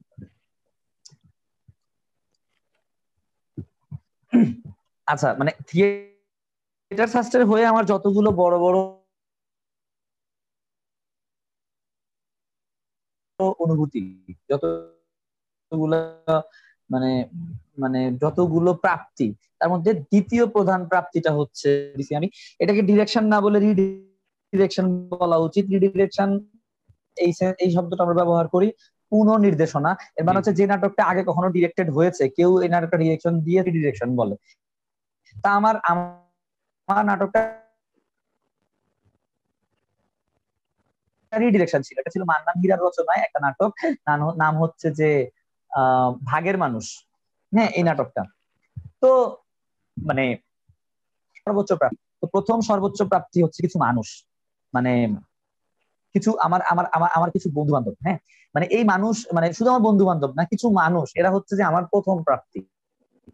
মানে থিয়েটার শাস্ত্রের হয়ে সর্বোচ্চ প্রাপ্তি এবং দ্বিতীয় সর্বোচ্চ প্রাপ্তি হচ্ছে ডিরেক্টরের সম্মান। আচ্ছা এবার আসলে ডিরেক্টর হিসেবে কাজ করার ইচ্ছে বা কি করে হলো? মানে থিয়েটার শাস্ত্রের থিয়েটার শাস্ত্র শুধু বাংলাদেশের যে কোনো নাট্য সংগঠন গুলোরই বেসিক সিস্টেম হচ্ছে যে পারফর্মাররা ধীরে ধীরে কাজ করতে করতে তখন যারা পরিপক্ক হয় উনি পিএসএস এ পড়তেন জিরো এইট ব্যাচের ছিল আর কি তো আমি ওনার আন্ডারে বেশ কয়েকটা প্রোডাকশনে পারফর্মার হিসেবে কাজ করছিলাম হ্যাঁ? তো এরপরে ওনারই দুই সালে আমরা একটা নাট্যসভা আয়োজন করেছিলাম সেই নাট্যোৎসবে তুহিন ভাই ডিরেক্টর ছিল। ভেঙে আসছে তো? আপনি কার নাম বলছিলেন? যদি আবার একটু বলতেন পিএসএস এর কোন ভাইয়ের কথা বলতেছিলেন? আচ্ছা পিএসএস এর আমি খোরশেদ আল্লামিন তুহিন ভাইয়ের কথা বলতেছিলাম আচ্ছা, হ্যাঁ? আচ্ছা, আচ্ছা। ওনার নাম হচ্ছে তুহিন ভাই। শোনা যাচ্ছে আমার কথা? হ্যাঁ হ্যাঁ এখন শোনা যাচ্ছে। আচ্ছা ওকে তো তুহিন ভাইয়ের ওনার আন্ডারে আমি অনেকগুলো প্রোডাকশনে কাজ করছিলাম। তো যেই প্রোডাকশন গুলোতে আমি কাজ করেছিলাম ওনার আন্ডারে তার মধ্যে এই নাট্যোৎসব ছিল দুই হাজার বারো সালে আমাদের একটা। ওই দুই হাজার বারো সালে সেই নাট্যোৎসবের ডিরেক্টরের দায়িত্ব ছিল তুহিন ভাইয়ের। ওই প্রোডাকশনে আমি ছিলাম অ্যাসিস্ট্যান্ট ডিরেক্টর তো অ্যাসিস্ট্যান্ট ডিরেক্টর হিসেবে তো খানিকটা হাতে খড়ি হলো, টুকটাক কাজ করানো যায় ডিপার্ট মানে সবাই মানে ফ্লোরের দায়িত্ব নেওয়া যায়। সবাইকে একটু শাস্তি দেওয়া যায়। মানে বেশ একটা পাওয়ার প্র্যাকটিস পাওয়ার প্র্যাকটিস ব্যাপার আর হ্যাঁ? দায়িত্বের কোনো ঠিক ঠিকানা নেই বাট পাওয়ার প্র্যাকটিসটা খুব আছে। তো এই ব্যাপারটা আমি খুব এনজয় করছি আর কি সেই সময়টা তো তারপরে সম্ভবত তার পরের বছর বা তারপরের বছর শিওর না, সম্ভবত তার পরের বছরই আমাকে হচ্ছে যে ডিরেকশনের দায়িত্ব দেওয়া হয়। থিয়েটার ফার্স্ট সেই সময় মনে করেছিল যে আমি ডিরেকশন দেওয়ার উপযুক্ত। তা আমি একটা প্রোডাকশন একটা মানে স্ক্রিপ্ট নিয়ে আমি কাজ করছিলাম, ভাগের মানুষ, এই, এটা নিয়ে কাজ করছিলাম। তো ওই মানে শো হয়েছিল আমাদের ওখানে আমাদের এই নাটকটা দুইটা শো হয়েছিল। একটা শো হয়েছিল হচ্ছে যে টিকিট শো আর একটা শো ছিল হচ্ছে যে আমরা এটাকে বলি হচ্ছে নবীন বর্ণের জন্য তৈরি করা শো নবীন বর্ণের শো গুলো ইউজুয়ালি টিকিট ছাড়া হয় তো ওটা হয়েছিল। নবীন বর্ণের শোটা ছিল হাউসফুল প্রচুর পরিমাণ অডিয়েন্স ছিল আর যেটা টিকিট শো ছিল এটা অডিয়েন্স কিছু কম ছিল আহ দেশের রাজনৈতিক কারণে আর কি। তো আচ্ছা। এই হচ্ছে থিয়েটারের হয়ে আমার ডিরেকশন দেওয়াটা আর কি। আচ্ছা। তো এর বাইরে তো আপনার মানে অসংখ্য অগণিত অনেক অভিজ্ঞতা থিয়েটারের সাথে। আমরা কিছু কিছু হ্যাঁ, অভিজ্ঞতা শো নিয়ে আমার প্রচুর অভিজ্ঞতা আছে। থিয়েটারের মানে সঙ্গে মানে আমার যেহেতু অনেকগুলো শো আমি করছি শো নিয়ে আমার প্রচুর অভিজ্ঞতা আছে। হ্যাঁ। সাস্টকাস্টের গোপন ডিটেকটিভ টিম অনেক অনেক গোপন তথ্য আসলে বের করে আনছে। যেমন একটা তথ্য হচ্ছে আপনি New Testament of Romeo and Juliet নাটকে গোলাপের গন্ধ শুকতে শুকতে ক্যারেক্টার ছেড়ে আপনি গন্ধই শুকতে থাকলেন। এই গল্পটা যদি একটু বলতেন, অল্প কথায়। এটা এটা এটা ভুল, এটা এটা ভুল এটা ভুল। আমি গোলাপের গন্ধ শুকতে শুকতে ক্যারেক্টার ছাড়ি নাই। আমি গোলাপের গন্ধ শুকতে শুকতে ডায়লগ ভুলে গেছিলাম। আচ্ছা। হ্যাঁ তো যেটা যেটা হয়েছিল আসলে ঘটনাটা সেটা হচ্ছে যে আমার আমাদের নাটক ছিল New Testament of Romeo and Juliet আমি যে কয়দিন পর্যন্ত ছিলাম সেই কয়দিন পর্যন্ত এটা ছিল বিগেস্ট শো অফ থিয়েটার মানে ফিনান্সিয়ালি বললেও এবং মানে লোকজনের আকারে বললেও সব দিক থেকে। বিশাল একটা শো ছিল আর কি। তো সেই শোতে সেই নাটকের যে সেন্ট্রাল ক্যারেক্টারগুলোর মধ্যে একটা ক্যারেক্টার ছিল হচ্ছে কবি। তো নাটকের বেসিক প্লটলাইনটা এরকম যে একজন লোক উনি কবরে গিয়ে রোমিও এবং জুলিয়েটকে ডেকে তোলে। ডেকে আচ্ছা। তুলে তাদেরকে জিজ্ঞেস করে যে তোমরা যেভাবে করে আমাদের কাহিনীটা বলছো কাহিনীটার মধ্যে ভুল আছে। তুমি তো এই হচ্ছে রোমিও এবং জুলিয়েটের মধ্যে সাথে ঝগড়া লাগাই দেয় এবং রোমিও জুলিয়েট মারাত্মক ঝগড়া করে। তো আমি আমার কাজ তখন মূলত না কবির কাজ হচ্ছে যে রোমিও জুলিয়েটের ঝগড়ার মাঝখানে ঢুকবে, ঢুকে এক লাইন আবার ঝগড়া লাগাই দিয়ে সে আবার চলবে। তো কবি এই বাকি সময়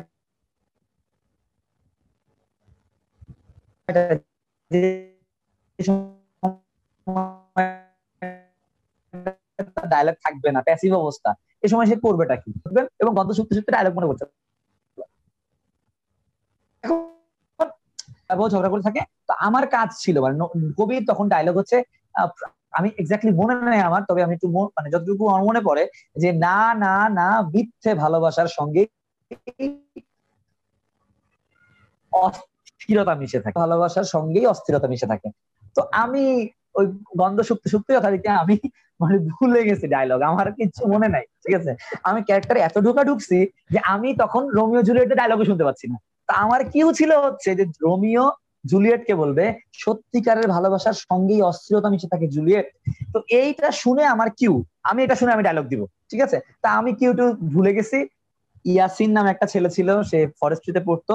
সে হচ্ছে যে এই ডায়লগটা রোমিওর ক্যারেক্টার করছিল। সে এই ডায়লগ দিছে একবার, আবার দিছে দুইবার, আবার দিছে তিনবার। কবির তো কোনো দেখা নাই। কবি তো ব্যাক স্টেজে গিয়ে মানে আপ স্টেজে গিয়ে হচ্ছে যে ইয়ে করতেছে ব্যাক স্টেজে গিয়ে হচ্ছে যে গন্ধ শুকতেছে। আচ্ছা তো হঠাৎ করে আমি চোখের এক কোনা দিয়ে তাকায় দেখি যে উইংস বলি আমরা যেটাকে হ্যাঁ? ওই উইংসে এক বড় ভাই আশাফ ভাই যার নাম বলছিলাম উনি চিৎকার করে করে বলতেছে না না মিথ্যে ভালোবাসা না না মিথ্যে ভালোবাসা। এবং আমার কাছে চোখের করে ধরবে এই রে আমার তো ডায়লগ খাই ফেলছি তুরুম করে ঘুরে সঙ্গে সঙ্গে ডায়লগ দিছিলাম আর এই একটা মানে বেশ ভয়াবহ অভিজ্ঞতা ছিল খুব ভয়াবহ অভিজ্ঞতা। মানে এমনিতে আমি ডায়লগ খেয়ে ফেলার অভ্যাসটা আমার নতুন না অনেক ছোটবেলা থেকে আছে। কিন্তু এই এইটা খুব ভয়ঙ্কর একটা অভিজ্ঞতা ছিল। আচ্ছা আচ্ছা। তো থিয়েটার সাস্টের কথা বলতে বলতে একটু প্যারালালি যাই। যেহেতু আসলে আমাদের কো কারিকুলার অ্যাক্টিভিটি আর একাডেমিক লাইফ তো প্যারালালি ক্যাম্পাস লাইফে চলে। তো আপনার ক্যাম্পাস লাইফে যে একাডেমিক লাইফ সেখানে তো থাকে ক্লাস পরীক্ষা, এরকম ব্যাপার স্যাপার থাকে। তো ক্যাম্পাসের শিক্ষকদের সাথে মানে ছাত্র ছাত্রীদের সাথে আপনার সম্পর্ক তো বুঝতে পারলাম। আপনার বন্ধু বান্ধব সিনিয়র জুনিয়র ক্যাম্পাসের বিভিন্ন শিক্ষক, আপনার ডিপার্টমেন্টের অনেক শিক্ষক বা ক্যাম্পাসের অন্য ডিপার্টমেন্টের শিক্ষকদের সাথে আপনার সম্পর্ক কেমন ছিল? যেমন কয়েকজন শিক্ষকের নাম আমাদের অনুসন্ধান অনু মানে আমাদের ডিটেকটিভ টিম বের করছে। তো এরকম কিছু অভিজ্ঞতা যদি বলতেন যেমন আপনাদের ডিপার্টমেন্টের একজন টিচারের কথা কয়েকবারই শুনছি আর কি।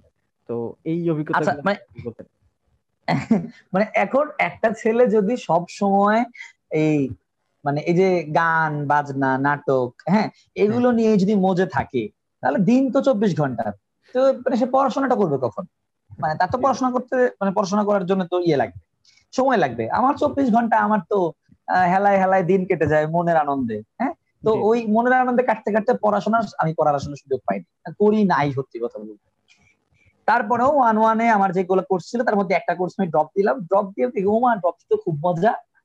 হ্যাঁ তা আমার কাছে মনে হলো ইয়া ড্রপ দিয়ে এত আনন্দ। এবং সেই আনন্দটা পাওয়া আমার ঠিক হয় নাই। পরবর্তী আমার স্ট্রাগল করতে হয়েছে আসিফ। আচ্ছা। কিন্তু মানে আমি প্রচুর পরিমাণে ড্রপ খুব ভয়ঙ্কর অবস্থা। আমি আমার মনে আছে আমি পাস করার পরে যখন আমি আমার গ্রেড শিটগুলো তুলছিলাম আমি খেয়াল করে দেখলাম আমার প্রায় বাহাত্তর ক্রেডিট ড্রপ ঠিক আছে? আচ্ছা, আচ্ছা। মানে পাস করার পরে আমার টোটাল কোর্সই হচ্ছে একশো ষাট ক্রেডিটের তার মধ্যে বাহাত্তর ক্রেডিট ড্রপ তার মানে অ্যারাউন্ড প্রায় অর্ধেকের কাছাকাছি ড্রপ আমি অর্ধেক চার বছর পরে গিয়ে দেখি আমি অর্ধেকের কাছাকাছি আমি কমপ্লিট করিনি ড্রপ দিচ্ছি বা ফেল করছি। আচ্ছা। স্যারদের সঙ্গে সম্পর্ক তো ভালো থাকবে তবে আমাকে হ্যাঁ, হ্যাঁ হ্যাঁ স্যারদের কথা ফিরছি আমি। মানে আমার আমাকে কিছু স্যার প্রচণ্ড ভালোবাসতেন। আচ্ছা। মানে আমার মনে পড়ে না বিশ্ববিদ্যালয়ের কোনো স্যার আমাকে হেট করতেন বা ঘৃণা করতেন। আমাকে তারা প্রচণ্ড ভালোবাসতেন মানে ভয়ঙ্কর ভালোবাসতেন। আমার মনে আছে যে রফিক স্যার রফিক না রফিক স্যারের কথা পরে আসি উনি মারা গেছেন। ফারুক স্যার আমাদের ডিপার্টমেন্টে একজন স্যার ছিলেন। ফারুক স্যার। উনি ফ্লুইড মেকানিক্স পরীক্ষার ভাইবার দিন, আমাকে বললেন যে, পলাশ, শোনো মানে তুমি খুব ভালো স্টুডেন্ট তুমি যদি পড়াশোনা করো, অনেক ভালো করতে পারবা। তো প্লিজ আমার রিকোয়েস্ট তুমি একটু পড়ালেখা করিও, যদি পড়ালেখা না করো, তাহলে খুব বিপদ আছে। তো এতটা ভালো করে একজন টিচার যদি বলে, আর ছাত্র যদি পড়াশোনা না করে ওনাকে খারাপ লাগবেই। তো মানে এরপরে আমাদের স্যারদের সঙ্গে আমার সম্পর্ক আর ভালো থাকে না। তারা আমাকে ভালোবাসতো, ভালোবেসেই তারা আমাকে প্রচণ্ড তিরস্কার করতো। হয়তো এই চিন্তা থেকেই যে, যদি তিরস্কার করি, তাহলে হয়তো এই ছেলে টেবিলে ফিরবে। কারণ টেবিল দিকে টেবিল মুখে আমি হচ্ছিলাম না। তো এই জন্যই ফরহাদ ফরহাদ স্যার আমাকে প্রচণ্ড আদর করতেন হ্যাঁ। তারপরেও উনি আমাকে প্রচণ্ড ঝাড়ি দিচ্ছে রফিক স্যার উনি মারা গেছেন। রাজিও উনি যদি মানে ভদ্রলোক যদি উনি বেঁচে থাকতে মানে উনি খুব ওনার সঙ্গে আমার একটা অদ্ভুত সম্পর্ক ছিল। আমি এখনও বুঝে উঠতে পারিনি উনি কি আমাকে ভালোবাসতেন নাকি আমাকে ঘৃণা করতেন আমি জানি না। তো বিহেভিয়ার উনি আমার সঙ্গে খুব ভালো অ্যাকচুয়ালি করতেন না। ক্লাসে প্রতিদিন আমার রোল ছিল চৌচল্লিশ হ্যাঁ forty four two thousand ten forty four আমি দাঁড়ানোর পর আমাকে যার পর নাই তিরস্কার প্রত্যেকটা ক্লাসে প্রত্যেকটা ক্লাসে এর যন্ত্রণা এবং তিরস্কারগুলোর সাথে হ্যাঁ। বড় পুকুরের কি একটা জানি ঘটনা আছে? এই বড় পুকুরের ঘটনাটা কি? ও আচ্ছা বড় পুকুরের ঘটনা থেকে উদ্ধার করা হলো? কি অদ্ভুত। বললাম তো আচ্ছা ওকে আছে আমাদের। আচ্ছা তো বড় পুকুরের ঘটনাটা আসে না? আসলে খুব বড় পুকুরিয়া কোল মাইনে মানে পেট্রোলিয়াম ইঞ্জিনিয়ারিং ডিপার্টমেন্টের একটা ট্যুর থাকে ফোর্থ ইয়ারের এটা বড় পুকুরের কোল মাইনে করতে হয়। তা আমরা বড় পুকুরের কোল মাইনে গেছি। আচ্ছা। গিয়ে হচ্ছে আমাদের প্রচণ্ড ক্ষুধা লাগছে হ্যাঁ? তো বড় পুকুরিয়া কোলমানের ওখানে আশেপাশে খাওয়া রেডি হতে অনেক সময় লাগবে। তো একটা ছোট্ট রেস্টুরেন্ট মতন ছিল ভাঙাচোরা রেস্টুরেন্ট তো ওখানে গিয়ে আমাদের যেহেতু ক্ষুধা লাগছে আমরা সব খাইছি। আমি বিশেষ করে আমি ওখানে এমন কোনো খাবার নাই যেটা খাই নাই। মানে ডিম পরোটা হ্যাঁ মিষ্টি তারপর হচ্ছে ডাল সব খাইছি। খেয়ে দিয়ে রাত্রেবেলা করছে আমাদের পেট খারাপ। মানে আমাদের বলতে মানে আমার আমার দিয়ে স্টার্ট হ্যাঁ? আমার করল পেট খারাপ। তো আচ্ছা। আমি শুরু করলাম এখন এখন আমরা মানে আমি পেট খারাপ আমার পেট খারাপের নিউজ আসতে আসতে মোটামুটি within four hours within next four hours আমাদের আঠাশটা স্টুডেন্টের মধ্যে প্রায় চব্বিশ জনের মতন এফেক্টেড ঠিক আছে? সবার জ্বর প্রচণ্ড কাঁপিয়ে জ্বর প্রত্যেকেরই পেট খারাপের মতন অবস্থা এবং স্যাররা দায়ী করলেন কাকে? আমাকে। কেন? যে এই ছেলে পচা ডিম পচা পরোটা পচা ডাল এগুলো খেয়ে এই ছেলে হচ্ছে ইয়ে হয়ে গেছে নষ্ট। হ্যাঁ? এই ছেলে সবার পুরো টুর নষ্ট হয়েছে। এবং রফিক স্যার উনি ধরেই নিলেন যে এই আমার ষড়যন্ত্র এটা। কারণ রফিক স্যারের প্ল্যান ছিল যে বড়পুকুরে কোল মাইনে গিয়ে আমরা একটা ভাইবা দিবেন স্যার আমাদের। এবং অনেকে, আমাদের মধ্যে অনেকে ফর্মাল ড্রেসের সঙ্গে করে নিয়ে গিয়েছিল যে সেগুলো পরে সে ভাইবা অ্যাটেন্ড করবে। হ্যাঁ আমার তখন ঘাড় পর্যন্ত লম্বা চুল। এবং স্যারের নাকি মনে মনে ইচ্ছা ছিল যে আমাকে ভাই ভাই ধরবে। যে তোমার চুল কাটো না কেন? বিশাল লম্বা লম্বা, আমার প্রায় পিঠ পরিমাণ লম্বা চুল ছিল। তো। স্যারের দাবি, যেন আমার চুল কাটতে না হয় আর যেন ভাইবা না হয়, সেজন্য আমি ইচ্ছে করে অসুস্থ হয়েছি। মানে আপনি বানচাল করে দিচ্ছেন আর কি। বানচাল করে দিছে। হ্যাঁ দুই হাজার দুই হাজার দশ ব্যাচ আমরা, দুই হাজার চোদ্দ সালে আমরা এই ট্যুরে গেছিলাম। সরি দুই হাজার পনেরো বা ষোলো, এই সময় হবে। আমরা এই ট্যুরে গেছিলাম এবং ওর পরে যতগুলো ব্যাচ ট্যুরে গেছিল, রফিক স্যার বেঁচে থাকা অব্দি যতগুলো ট্যুরে উনি পোলাপ্যানকে নিয়ে গেছিলেন। সবাই ট্যুরে কথা বলছে। তোমাদের এক বড় ভাই, সে এই যে বড় পুকুরে এসে পচা ডাল, পচা ডিম, পচা পরোটা, পচা মিষ্টি খেয়ে নিজের পেট খারাপ করছে, সবার পেট খারাপ করছে। এই হচ্ছে যে মোটামুটি বড় পুকুরের কাহিনী। আচ্ছা ডিপার্টমেন্টে আপনার ফর- ফরহাদ স্যার রফিক স্যার সবার সাথে বেশ একটা অম্ল মধুর সম্পর্ক ছিল যেটা বুঝলাম। এর বাইরে হ্যাঁ। ক্যাম্পাসে অন্যান্য ডিপার্টমেন্টে যেমন সরকার সোহেল রানা স্যার বা আরও অনেকের সাথেই হয়তো আপনার একটা হৃদ্যতা ছিল। তো এই বিষয়ে যদি একটু ছোট করে বলতেন আর কি। খুব ভালো সম্পর্ক আমার এই ডিপার্টমেন্টের বাইরে সবার মানে কারও সঙ্গেই না মানে ওরকম ভাবে যেমন আমার আমার শিক্ষকদের সঙ্গে একটু দৌরাত্ম আছে। মানে আমার আমি জানি না আমার মধ্যে আমার মধ্যে এটা এটা ঠিক বিরোধী চিন্তা ভাবনা মনে হয় না আমার কাছে।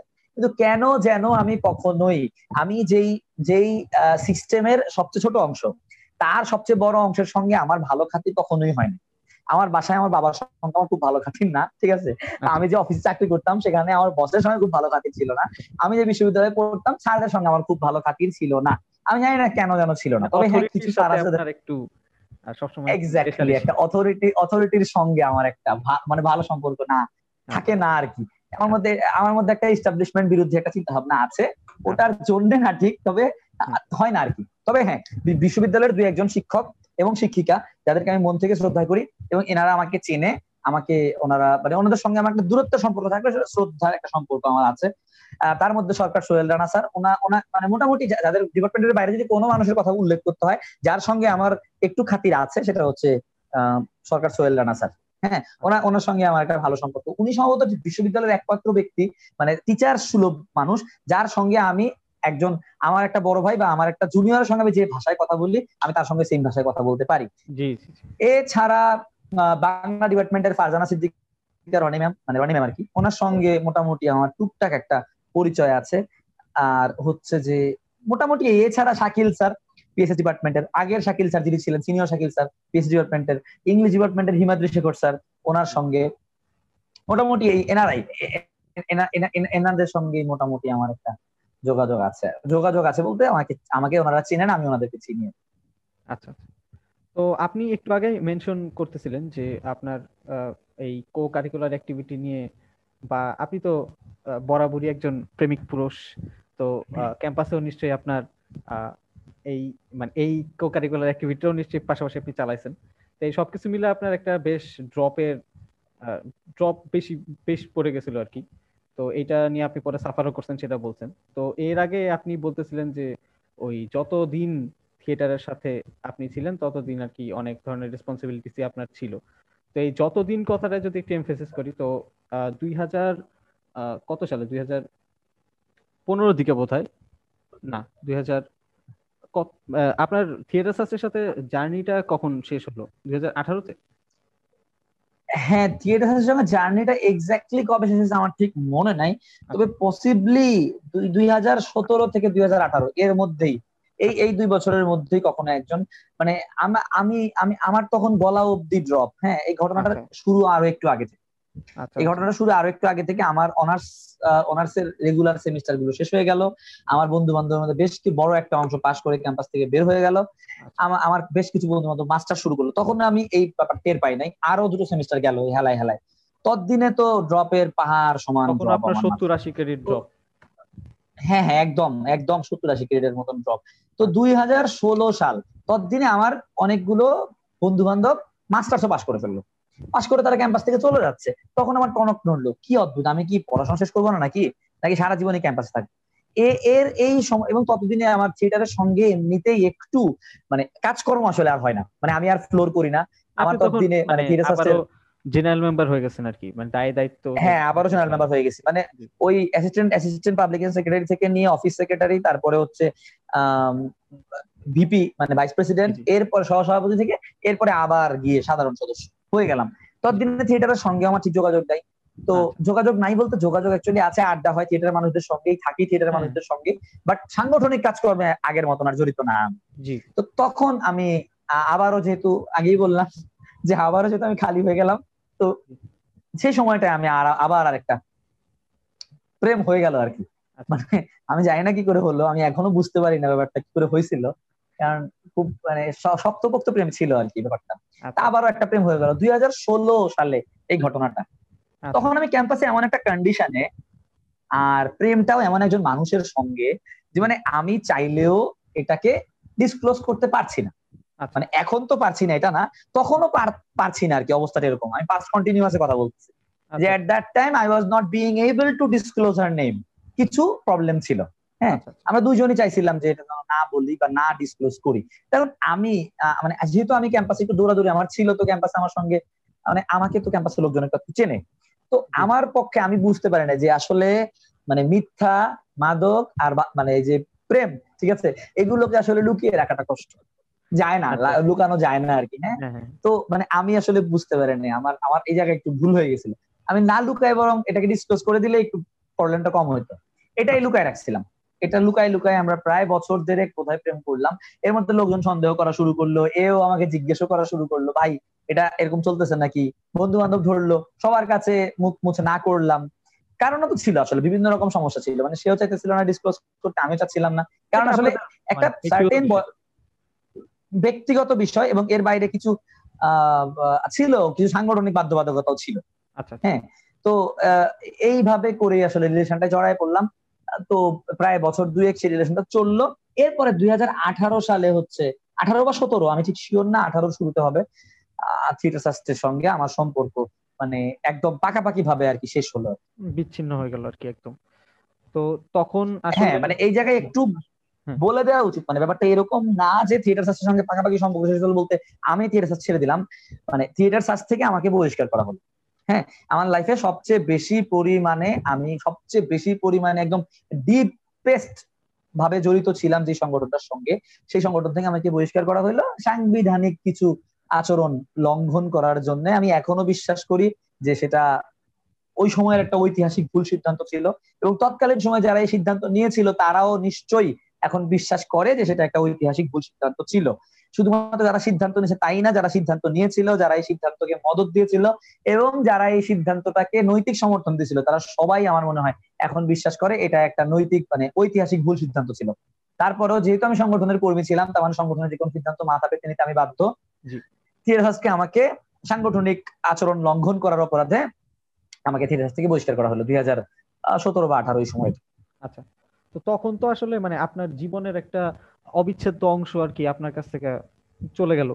আপনার ঘাড়ে তখন অনেক ক্রেডিট ড্রপ তো স্বভাবতই যে কোনো মানুষের জন্য তো এটা একটা মানে এটা একটা কি বলব একটা কষ্টকর একটা ব্যাপার আর কি। মানে এই জিনিসগুলো ফেস করা। তখন আপনি যদি বলি যে তখন আপনি কীভাবে সাপোর্টটা পেলেন বা কাজ মানে আপনি কীভাবে সেখান সেই অবস্থা থেকে আসলে ঘুরে দাঁড়ালেন আপনার ড্রপ নিয়ে এবং অন্যান্য আচ্ছা, ব্যক্তিগত আগে আমার প্রশ্ন হচ্ছে এই এই এই প্রশ্নটা কি তোমাদের প্রশ্ন না এই প্রশ্ন তো শিখাই দিছি তোমাদেরকে? ভাই এটা আমার আমার আমার আচ্ছা। আচ্ছা আচ্ছা। ওকে তাহলে তোমার প্রশ্ন হিসেবে ধরেই কথা বলি। আচ্ছা তো যদি কেউ শিখাই দিয়ে থাকে তাহলে তার উদ্দেশ্যে বলা যে আমি তাকে এই সকল কথা অনেকবার বলছি সুতরাং তাকে আর নতুন করে বলার কোনো মানে হয় না হ্যাঁ? তো আর যদি তোমার প্রশ্ন হয় তাহলে আমি বলি। মানে যদি আমি বলি যে থিয়েটার থেকে বের হয়ে যাওয়াটা আমার জন্য কতটা ম্যাসিভ ঘটনা ছিল।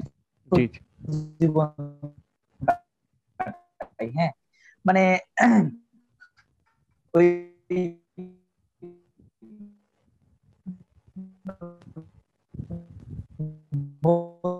সারাদিন আড্ডা দিয়ে আমার টাইমই নেয় এত ব্যস্ত। পুজিরে খামাখা। আমার এত আমি। আমার যে থিয়েটারে বলতে সম্পর্ক আছে কিনা। আমি যেহেতু না করেছিলাম এটা আমার বন্ধু বান্ধবের অভিমান ছিল হয়তো। আমার সঙ্গে আমার প্রায় বারো জন বন্ধু সবাই থিয়েটার সাস্টার এরা আমার সঙ্গে যোগাযোগ করা বন্ধ করে দিল কথা বলা বন্ধ করে দিল কোথাও দেখলে আমার সঙ্গে তারা আর কথা বলে না। স্টিল নাও স্টিল নাও তাদের সঙ্গে আমার খুবই অল্প কথা হয়। খুবই অল্প তাও সবার সঙ্গে না। আমার আচ্ছা, আচ্ছা। এমনও বন্ধু আছে যার সঙ্গে তখন প্রতিদিন অনেক কথা হইতো কিন্তু ওই ঘটনার পরে আর কখনো কথা হয় মানে আচ্ছা, এমনও আছে কেউ কেউ। হ্যাঁ তো আমার বন্ধু বান্ধব আমার সঙ্গে কথাবার্তা বলা বন্ধ করে তো একটা মানুষ যাদের সঙ্গে নিয়মিত আড্ডা দেয় তাদের সাথে কথাবার্তা বলা বন্ধ। একটা মানুষ যে জায়গায় নিয়মিত যায় সেখানে যাওয়া বন্ধ। একটা মানুষ জানিয়ে আলাপ করে তা নিয়ে আলাপ করা বন্ধ। সে এই সময়টাই করবে কি? যে একটা অদ্ভুত শূন্যতা আর কি যে একটা ভয়াবহ ওই যে ভয়েড স্পেস এটা মানে আমি ভাই ভাবতে সে সময়টাই আমাকে আমি যার সঙ্গে প্রেশারটা আর কি। হ্যাঁ মানে বিশ্ববিদ্যালয়ে সংগঠন করা প্রত্যেকটা ছেলে মেয়ে বুঝবে মানে আমার এই ব্যাপারটা। মানে ওই যে একটা কি বিভৎস যে একটা সময় আমার গেছে সেই সময়টা ওই যে মেয়েটার সঙ্গে আমি প্রেম করতাম মানে সেই মেয়েটা আমাকে ভয়াবহ সাপোর্ট সম্ভবত মানে সে যদি তখন না থাকতো তাহলে আমার পক্ষে এই যন্ত্রণার সময়টা কাটানো মানে সিলেটে থেকে কাটানো অসম্ভব। আমার হয়তো পড়াশোনা বন্ধ করে ঢাকায় চলে আসতে হতো। ওই মেয়েটা আমাকে অনেক সাপোর্ট দিছে অনেক শক্তি যোগাইছে অনেক সাপোর্ট দিয়ে বলছে সমস্যা নাই কি হয়েছে আমি তো আছি আমরা দুজনে মিলে চেষ্টা করব। হ্যাঁ তো এবং যথারীতি সত্যি আমরা দুজনে মিলে চেষ্টা করছিলাম। এবং দুজনে মিলে চেষ্টা করি আমি ধীরে ধীরে ধীরে ধীরে আস্তে আস্তে আস্তে তিন ক্রেডিট তিন ক্রেডিট তিন ক্রেডিট করে আমার সত্তর ক্রেডিট ড্রপে আমি উঠাইছিলাম আর আচ্ছা আচ্ছা ব্যাপারটা। আমি এই জন্যই সারা জীবন ওই মানুষটার প্রতি কৃতজ্ঞ থাকব আর কি। এটা আমি তাকে অনেকবার বলছি এখন এখন শুনে আর এখন এই কাছ থেকে শুনে তার কোনো লাভ নেই। বাকিদের জন্য বলা। না এটা আমাদের শ্রোতাদের জন্য সাবকাস্টের শ্রোতাদের জন্য। আপনি তাহলে এই হ্যাঁ, হ্যাঁ, মানে ড্রপ হ্যাঁ। সব ক্লিয়ার করলেন কত সালে? দুই হাজার আঠারো থেকে কি? আঠারোতে। আচ্ছা দুই হাজার আঠারোতে মানে আমার মোটামুটি আসলে হ্যাঁ মানে আমি এক্সট্রা সেমিস্টার লাগাই ফেললাম প্রায় দুই তিন বছরের মতন কিন্তু আসলে আমি পড়াশোনা করলাম ওই শেষের এক বছর শেষের এক বছরই পড়াশোনা করলাম এবং দুই সেমিস্টার লাগাই সবগুলো মানে ড্রপ সব তুলে তারপরে দুই হাজার আঠারোর দিকে আমি মানে দুই হাজার আঠারো অগাস্ট সালে অগাস্ট মাসে আমি ঢাকা চলে আসছি। মানে সিলেট ছেড়ে আর তাহলে সিলেটে আপনার আমি এখানে একটা দুইটা দুইটা ছেলের কথা হ্যাঁ দুইজন তিনটা দুইটা তিনটা ওই মানুষটার কথা তো বললাম যার সঙ্গে প্রেম করতাম।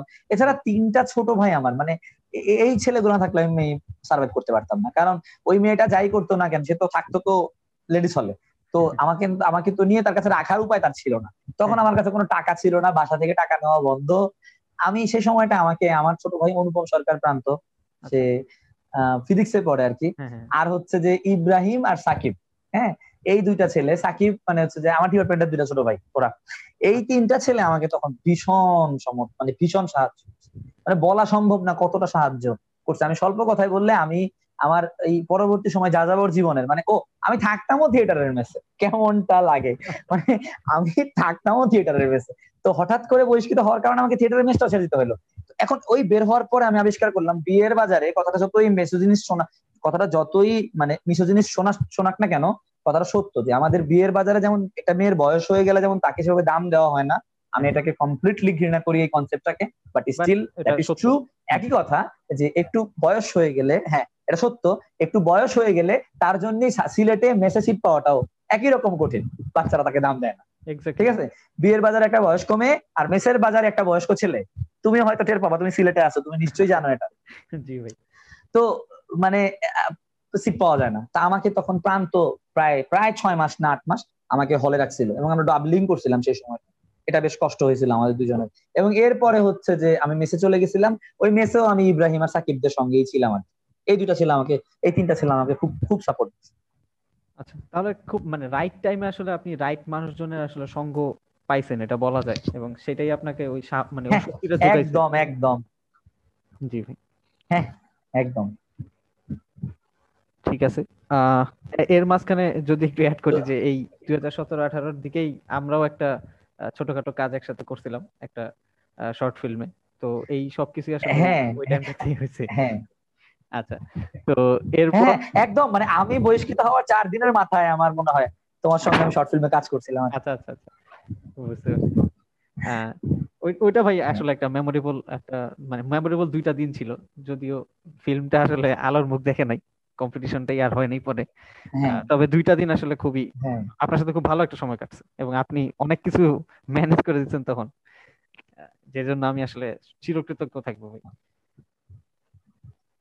হ্যাঁ হ্যাঁ তো দুই আঠারোতে আপনি ক্যাম্পাস লাইফ শেষ করে আবারও ঢাকায় ফিরে গেলেন আট বছর পর, দীর্ঘ আট বছর পর। এই যখন আট বছর পর আপনি সিলেটটা ছাড়লেন এবং পার্মানেন্টলি ঢাকায় গেলেন, দুইটা জিনিস আমি জানতে চাবো যে শুধু সাস না সমগ্র মানে সিলেট সিটিটা মানে এই শহরটা আপনারা কি মানে আপনি কতখানি মিস করতেন? এবং আট বছর পর ঢাকায় মুভ করে আপনি কি ধরনের একটা চেঞ্জ পাইলেন? বা আপনার মানে কোপ করতে কি কোনো সমস্যা হয়েছে কিনা? মানে কোপ করতে সমস্যা ইন সেন্স হ্যাঁ মানে আমার আমার আমি মানুষটা একটু মানে থাকে না কিছু কিছু ব্যক্তি বা কিছু মানুষ যারা সব জায়গায় সহজে খাপ খাওয়া নিতে পারে। মানে। মোরলেস আমি মনে হয় একটু ওই টাইপের মানুষ এই জন্য আমার কোপ করতে তেমন একটা কষ্ট হয় না। তবে হ্যাঁ এটা সত্য যে মানে নিজের বাড়ি থেকে একবার বের হয়ে গেলে তখন ঘুরে সেটাকে আর নিজের বাড়ি মনে হয় না। মানে তখন মনে হয় আমার বাড়িতে আমি গেস্ট ঠিক আছে? মানে আমার বাড়িতে আমি গেস্ট কনসেপ্টটা কীরকম? আমার বাড়িতে আমি গেস্ট কনসেপ্ট এরকম যে যে যার বাড়িতে থাকে তার ওয়ার্ড্রোবে হয়তো তার একটা ড্রয়ার থাকে নিজের জামা কাপড় রাখার। কিন্তু আমার বাড়িতে আমার ওয়ার্ড্রোবে কোনো ড্রয়ার নাই। আমার ড্রয়ারগুলো আমার ছোট ভাইয়ের দুইটা ড্রয়ার আমার নাই। আমি আট বছর বাড়িতে ছিলাম ড্রয়ার থাকবে থেকে আচ্ছা ওই বেসিনের সামনে যেই জারের মধ্যে যে টুথব্রাশ থাকে, সেখানে যে- বাড়িতে থাকে, তার একটা টুথব্রাশ থাকে। আমার কোন টুথব্রাশ সেখানে নাই, কেন থাকবে? আমি তো ওখানে থাকি না। তো একই ভাবে আমার শোয়ার কোনো ঠিকঠাক জায়গা নাই। হ্যাঁ এ বাড়িতে কখন খাওয়া দেওয়া হয় এবং আমি কখন খাই? এই দুটার মধ্যে কোনো সামঞ্জস্য নাই। আমি কখন ঘুমাই? আর এই বাড়ির লোকজন কখন ঘুমায়? আমি জানি না। তো আমার কোনো সামঞ্জস্য নাই। তো শুরুর দিকে আমার মনে হইতো আমি আমার বাড়িতে গেস্ট আমি ঘুরতে আসছি। ঠিক আছে আমার বাড়িতে। এটা একটা ব্যাপার। আর বাকিটা খুব করতে কষ্ট হইতো হ্যাঁ আমি আমার বাসে ওঠার অভ্যাসটা নষ্ট হয়ে গেছে। ওই যে নষ্ট হয়েছে এখনও আর দাঁড়ায় না। আমি ঢাকায় লোকাল বাসে আর চড়তে পারি না আমার বেশ কষ্টই হয় লোকাল বাসে চড়তে। এবং আমি এই অভ্যাসটা আপনার সাথে আমার অনেক মিল ভাই। হ্যাঁ অবশ্যই। মানে এটা সবার সব সাস্টিয়ানদের কমন যে আমরা যেহেতু সিলেটে সিএনজি তে চলাফেরা করি। যত বড় দূরত্বে হোক না কেন সিএনজি কিন্তু আমাদের ঢাকায় তো আর এত লম্বা দূরত্ব সিএনজি তে চলাফেরা করা সম্ভব না। তো আমাদের বাসে চলাফেরা করতে হয়। লোকাল বাসে উঠতে আমার প্রচণ্ড কষ্ট হয় এবং এখন আমি উবারে চলাফেরা করি। যদি এখন আমি প্রায় চলাফেরা করি না পেশাগত কারণে কিন্তু যখন চলাফেরা করতাম আমি উবারে চলাফেরা করতাম আর আচ্ছা, টাকা কিছু বেশি যায় কিন্তু আমার বাসে উঠতে হয় না। এটা একটা বড় প্রবলেম হচ্ছিল। আর আরেকটা প্রবলেম হতো যে আমি সবুজ দেখতে না পেয়ে আমি প্রচণ্ড পরিমাণে সাফোকেট ফিল করি ঢাকায়। সিলেটে আমি এটা করতাম না। সিলেটে আমার সাফোকেশন হইতো না।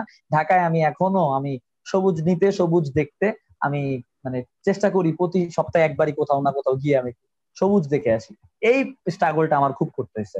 আচ্ছা আচ্ছা। তো এই আপনি দুই হাজার আঠারোতে তাহলে ঢাকায় শিফট করলেন আবারও।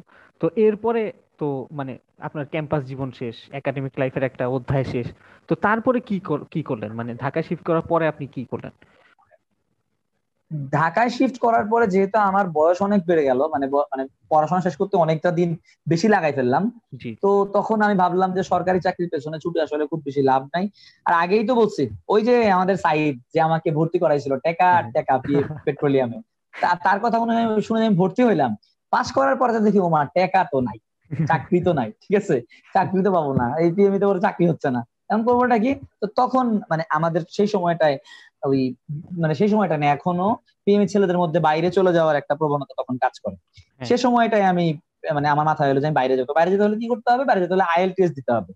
তো আইএলটিএস দিতে হলে কি করতে হবে? পড়াশোনা করতে হবে। তো আমি তখন আমি অগাস্টে আসছি। October August September October November এই তিন মাস আমি একটু ঢাকায় থিতু হইতে সময় নিছি এবং তারপরে মোটামুটি বলা যায় ডিসেম্বরে আমি আইএলটিএস দিয়ে দিছি। ডিসেম্বরে আইএলটিএস দিছি।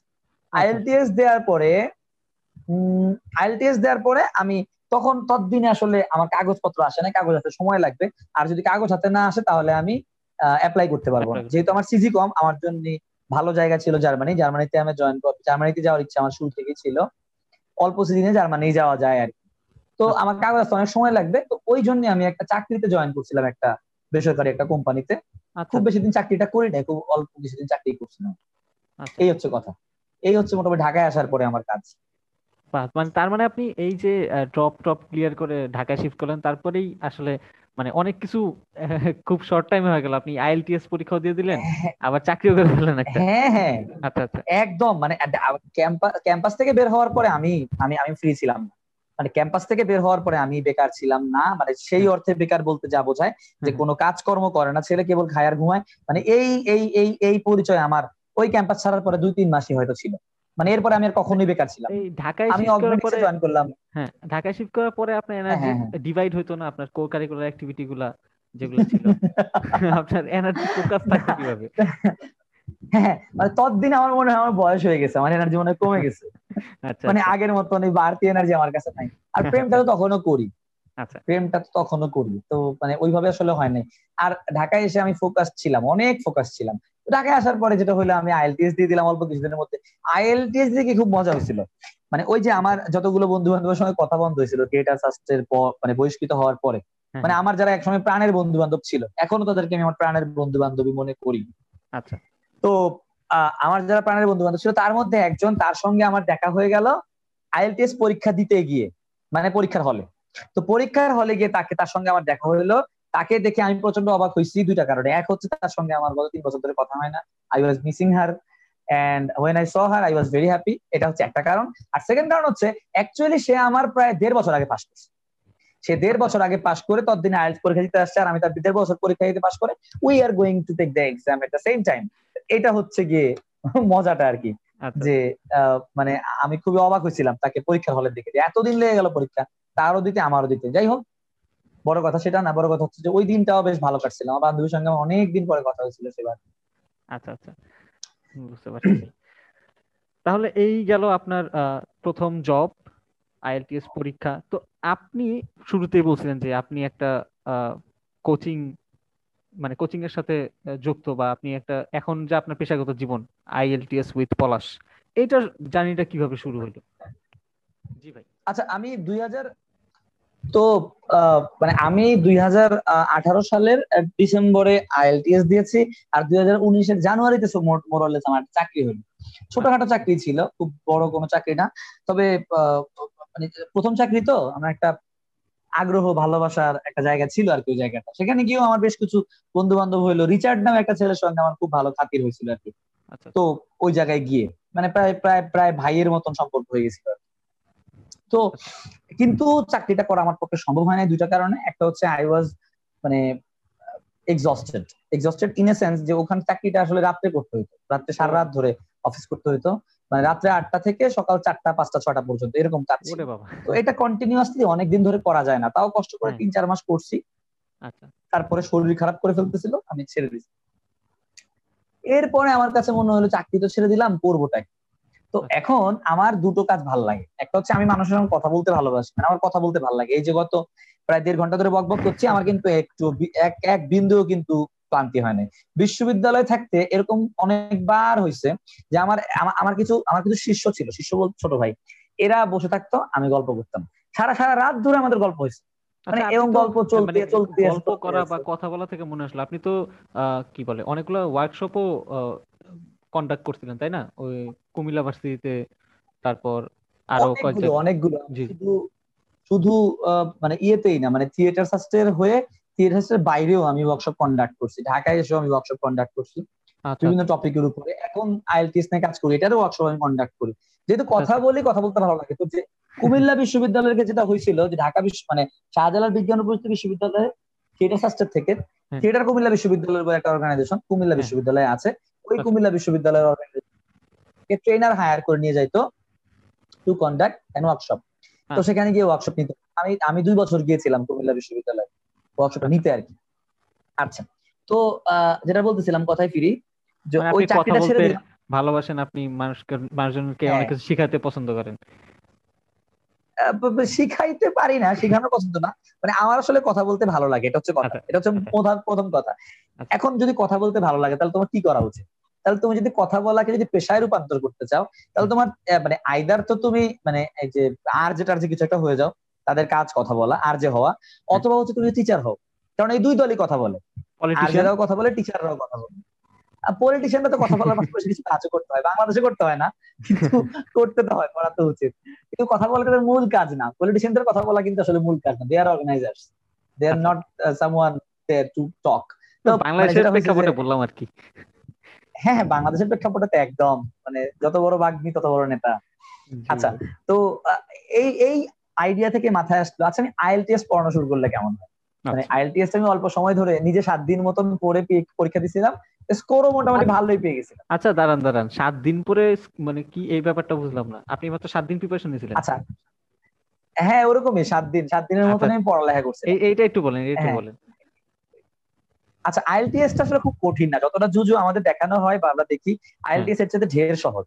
আচ্ছা। আইএলটিএস টা তো সহজ মানে তো কঠিন না। যাদের টুকটাক মুভি দেখার অভ্যাস আছে ইংলিশ মুভি আর কি আর টুকটাক আর্টিকেল পড়ার অভ্যাস আছে এদের পক্ষে আইএলটিএস টা একেবারেই জলবৎ তরলম সত্যি কথা। তার আচ্ছা। মধ্যে আমি আমার মানে যদি কারও মোরাললেস একটু একটু ইংলিশ এনভায়রনমেন্টে থাকা বা কথা বলার অভ্যাস থাকে তো তার পক্ষে সম্ভব। আইএলটিএস প্রিপারেশন নেওয়ার জন্য আমি বিশ্বাস করি অন্তত কোনো পাবলিক বিশ্ববিদ্যালয়ে পাশ করা কোনো ছেলে বা মেয়ের কোনোভাবে এক মাসের বেশি লাগা উচিত না। এক মাসের মধ্যে তার পূর্ণ প্রিপারেশন হয়ে যাওয়ার কথা আচ্ছা ওকে তো মাঝখানে প্রিপারেশন মানে ওই সাতটা সপ্তাহখানেক পড়াশোনা করে পরীক্ষা দিলাম স্কোরটাও মোটামুটি চলে আসলো একরকম খারাপ না। তারপরে আমি শুরু করলাম হচ্ছে যে আইএলটিএস পড়ানো ওই সময় থেকে আইএলটিএস পড়ানো।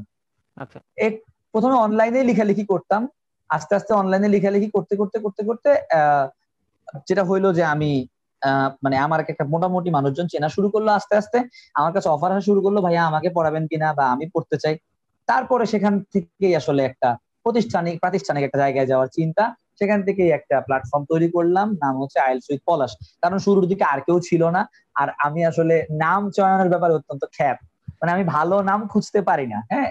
তো আমি কোনো এক কালে আমি হ্যাঁ তো কোন এক কালে আমার কোন এক প্রেমিকা মানে মধ্যরাত্রে ফোনে কথা বলতে বলতে আমরা দুজনে মিলে ঠিক করছিলাম।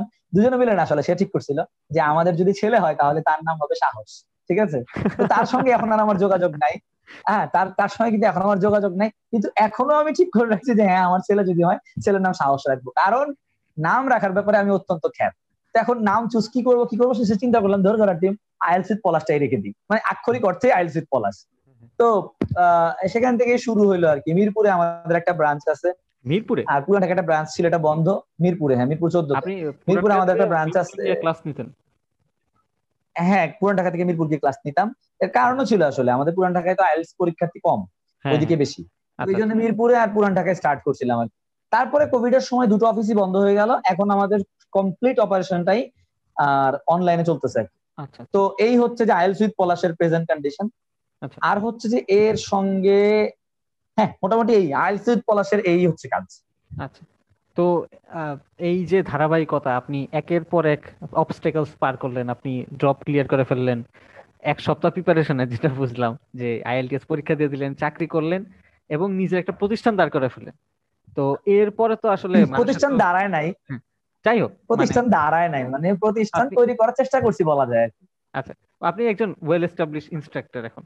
তো এরপরে মানুষের তো মানে সাকসেসের ধাপ থাকে। তো এরপরে সাকসেসের যে ধাপটাই আমরা জানতে পারছি যে আপনি উপনীত হয়েছেন সেটা হচ্ছে যে আপনি অবশেষে জার্মানিতে যে আপনার ড্রিম যেখানে ছিল জার্মানিতে আপনি একটা ইউনিভার্সিটিতে অ্যাডমিশন পাইছেন। এই গল্পটা যদি একটু বলতেন শর্টকাটে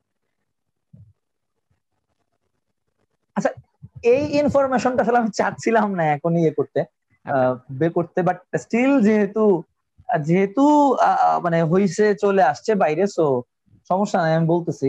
ওটা হচ্ছে আমার আসলে জার্মানিতে অ্যাপ্লাই করার কথা কথা না ঠিক ইচ্ছে ছিল হচ্ছে দুই হাজার উনিশের সামারে মানে দুই হাজার উনিশের মার্চ এপ্রিল এই সময়টা। কিন্তু আচ্ছা। দুই হাজার উনিশের মানে উইন্টারে সরি উইন্টারে দুই হাজার উনিশের উইন্টারে আমার অ্যাপ্লাই করার ইচ্ছে ছিল কিন্তু ওটা তো পারলাম না ওটা আসলে হইল না কাগজপত্র আসার। না কাগজপত্র ক্লিয়ার হইতে হইতে আমার অনেক দিন সময় লাগছে অনেক দিন এবং বেশ একটা যন্ত্রণার মধ্যে দিয়ে যাওয়া লাগছে ওই সাস ক্যাম্পাসের যেই মানে আমাদের যে রেজিস্টার বিল্ডিং এবং তাদের যে প্রসেস এটা আসলে বেশ ক্লামজি হ্যাঁ হ্যাঁ। খুব প্রচণ্ড পরিমাণে। এটাকে আরও আরও সহজ করে ফেলা সম্ভব। যাই হোক ওনারা করেন না কেন আমি জানি তো আমার কাগজ আস্তে আস্তে হইল কি যে দুই হাজার উনিশের সামার উইন্টার গেল দুই হাজার উনিশের সামারও চলে গেল। আচ্ছা। তাহলে এখন আমার উপায় কি? আমার উপায় দুই হাজার বিশের উইন্টার তো যাই হোক বাধ্য হয়ে শেষ পর্যন্ত দুই হাজার বিশের এই দুই হাজার উনিশেরই শেষের দিকে আর কি অ্যাপ্লাই শুরু হয় ডিসেম্বর থেকে। আমি ওই সময়টায় ধীরে ধীরে ধীরে ধীরে অ্যাপ্লাই করলাম।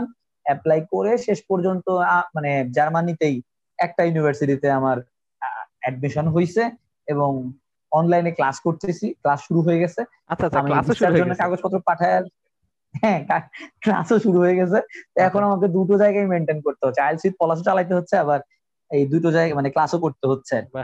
ক্লাস ক্লাস ক্লাস করে এখন আমি ভিসা আসলে চলে যাব আর কি। এটাই আপাতত প্ল্যান জানি না কপালে কি রাখছে মানে কপালে যা আছে তাই হবে, কিন্তু এখন পর্যন্ত টার্গেট ওটাই। জি ভাই, আমরাও হোপফুল যে অতি সত্বর আপনি আপনার হ্যাঁ ড্রিমটা ফুলফিল করেন আর কি তো এই যে বিশাল জার্নি তো আমরা আপনার জীবনের অনেক গতি প্রকৃতি জানলাম, আপনার একাডেমিক লাইফ আপনার কো কারিকুলার লাইফ আপনার এনার্জি স্পেন্ডিং লাইফ তো এর বাইরে তো আসলে পার্সোনাল লাইফে আসলে অনেক ছোট খুঁটিনাটি অনেক বিষয় থাকে। যেমন একটা বিষয় আমি খুবই এমফেসিস করব সেটা হচ্ছে যে আপনি খুব ভালো রান্না পারেন। তো মানে বাংলাদেশে বা এই আমাদের যে গন্ডিটা আমাদের এখানে জেন্ডার রোল বলেন বা যে কোনো কারণে বলেন ছেলেদের মধ্যে আসলে রান্নার বিষয়ে আগ্রহ বা টেন্ডেন্সিটা একটু কম। তো রান্নায় কীভাবে আগ্রহটা জন্মালো বা কখন থেকে আসলে রান্নাটা শুরু করলেন? আমি রান্না করতে পারি আসলে অনেক আগে থেকে আগ্রহটা আমার একদম অনেক আগে থেকেই ছিল। থাকে না মানে অনেক ছেলেদের তো কিচেনের প্রতি আগ্রহ নিয়েই তারা জন্মায় হ্যাঁ। আমার কাছে মনে হয়। রান্নাটা আমার আমাকে টানতো। ছোটবেলা থেকে রান্নাটা আমাকে টানতো। আচ্ছা। আমি আমার মায়ের সঙ্গে কিচেনে গিয়ে কুটু কুটু করতাম। কিন্তু রান্নাটা শেখা হয়েছে মূলত হচ্ছে ইউনিভার্সিটিতে গিয়ে। ইউনিভার্সিটিতে গিয়ে একবার হ্যাঁ মেসে। মেসে একবার হলো কি যে তখন আমি নতুন একেবারে সদ্য ঢাকা থেকে আসছি। তো আচ্ছা, আচ্ছা। হঠাৎ করে আমাদের খালা অসুস্থ। সাত দিন খালা আসবেন না। তো থিওরি সিস্টেম নির্ধারণ করা হলো যে দুইজন দুজন করে টিম করা হলো এই টিম সাত দিন সাতটা টিম তারা হচ্ছে রান্না করবে। শুধু রাতের খাবার হবে দুপুরের খাবার সবাই বাইরে খাবে। এটাই প্ল্যান তো আচ্ছা। এবং আমরা মানে সেই একটা সপ্তাহ আসিফ আমাদের মেসেজে কি অখাদ্য খাওয়া হইল? ও মাই গড মানে কি যে অখাদ্য আমরা খাইলাম। শুধু একটা একটা গ্রুপ ছিল একটা গ্রুপ ছিল সিফাত ভাই। উনি এখন পিএমএ টিচার সিফাত ভাই ভালো রান্না করে হ্যাঁ? আচ্ছা। ভাই চমৎকার রান্না করেন, তখনই অনেক রান্না করতে, ভালো রান্না করতে পারেন। সিফাত ভাইয়ের যে টিমটা ছিল, তারা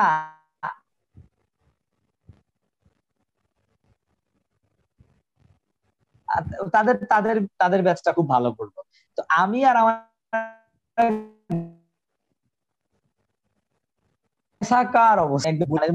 মুরগির ভেতরে কোনো লবণ ঢুকে নাই।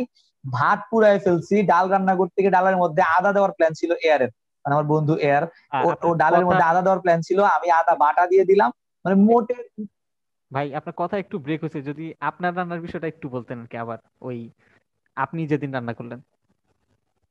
আচ্ছা তো হ্যাঁ আমি আর এয়ার যেদিন আমার এক বন্ধু এয়ার আমরা দুজন মিলে আমাদের এক টাইম দেওয়া হলো আমরা ওই দিন আচ্ছা। রান্না করতে হবে। আচ্ছা। মেসাকার অবস্থা জঘন্য রান্না হ্যাঁ? মানে আমরা একই সঙ্গে এই মুরগি সেদ্ধ হয় নাই হ্যাঁ? আমরা যে ঝোল হচ্ছে বুড়িগঙ্গার পানির মতন পাতলা পাতলা ঝোল। সেই ঝোলের মধ্যে আবার লবণ বেশি এর মধ্যে মুরগির ভেতরে লবণ ঢোকে নাই ভাত পুরাই ফেলছি।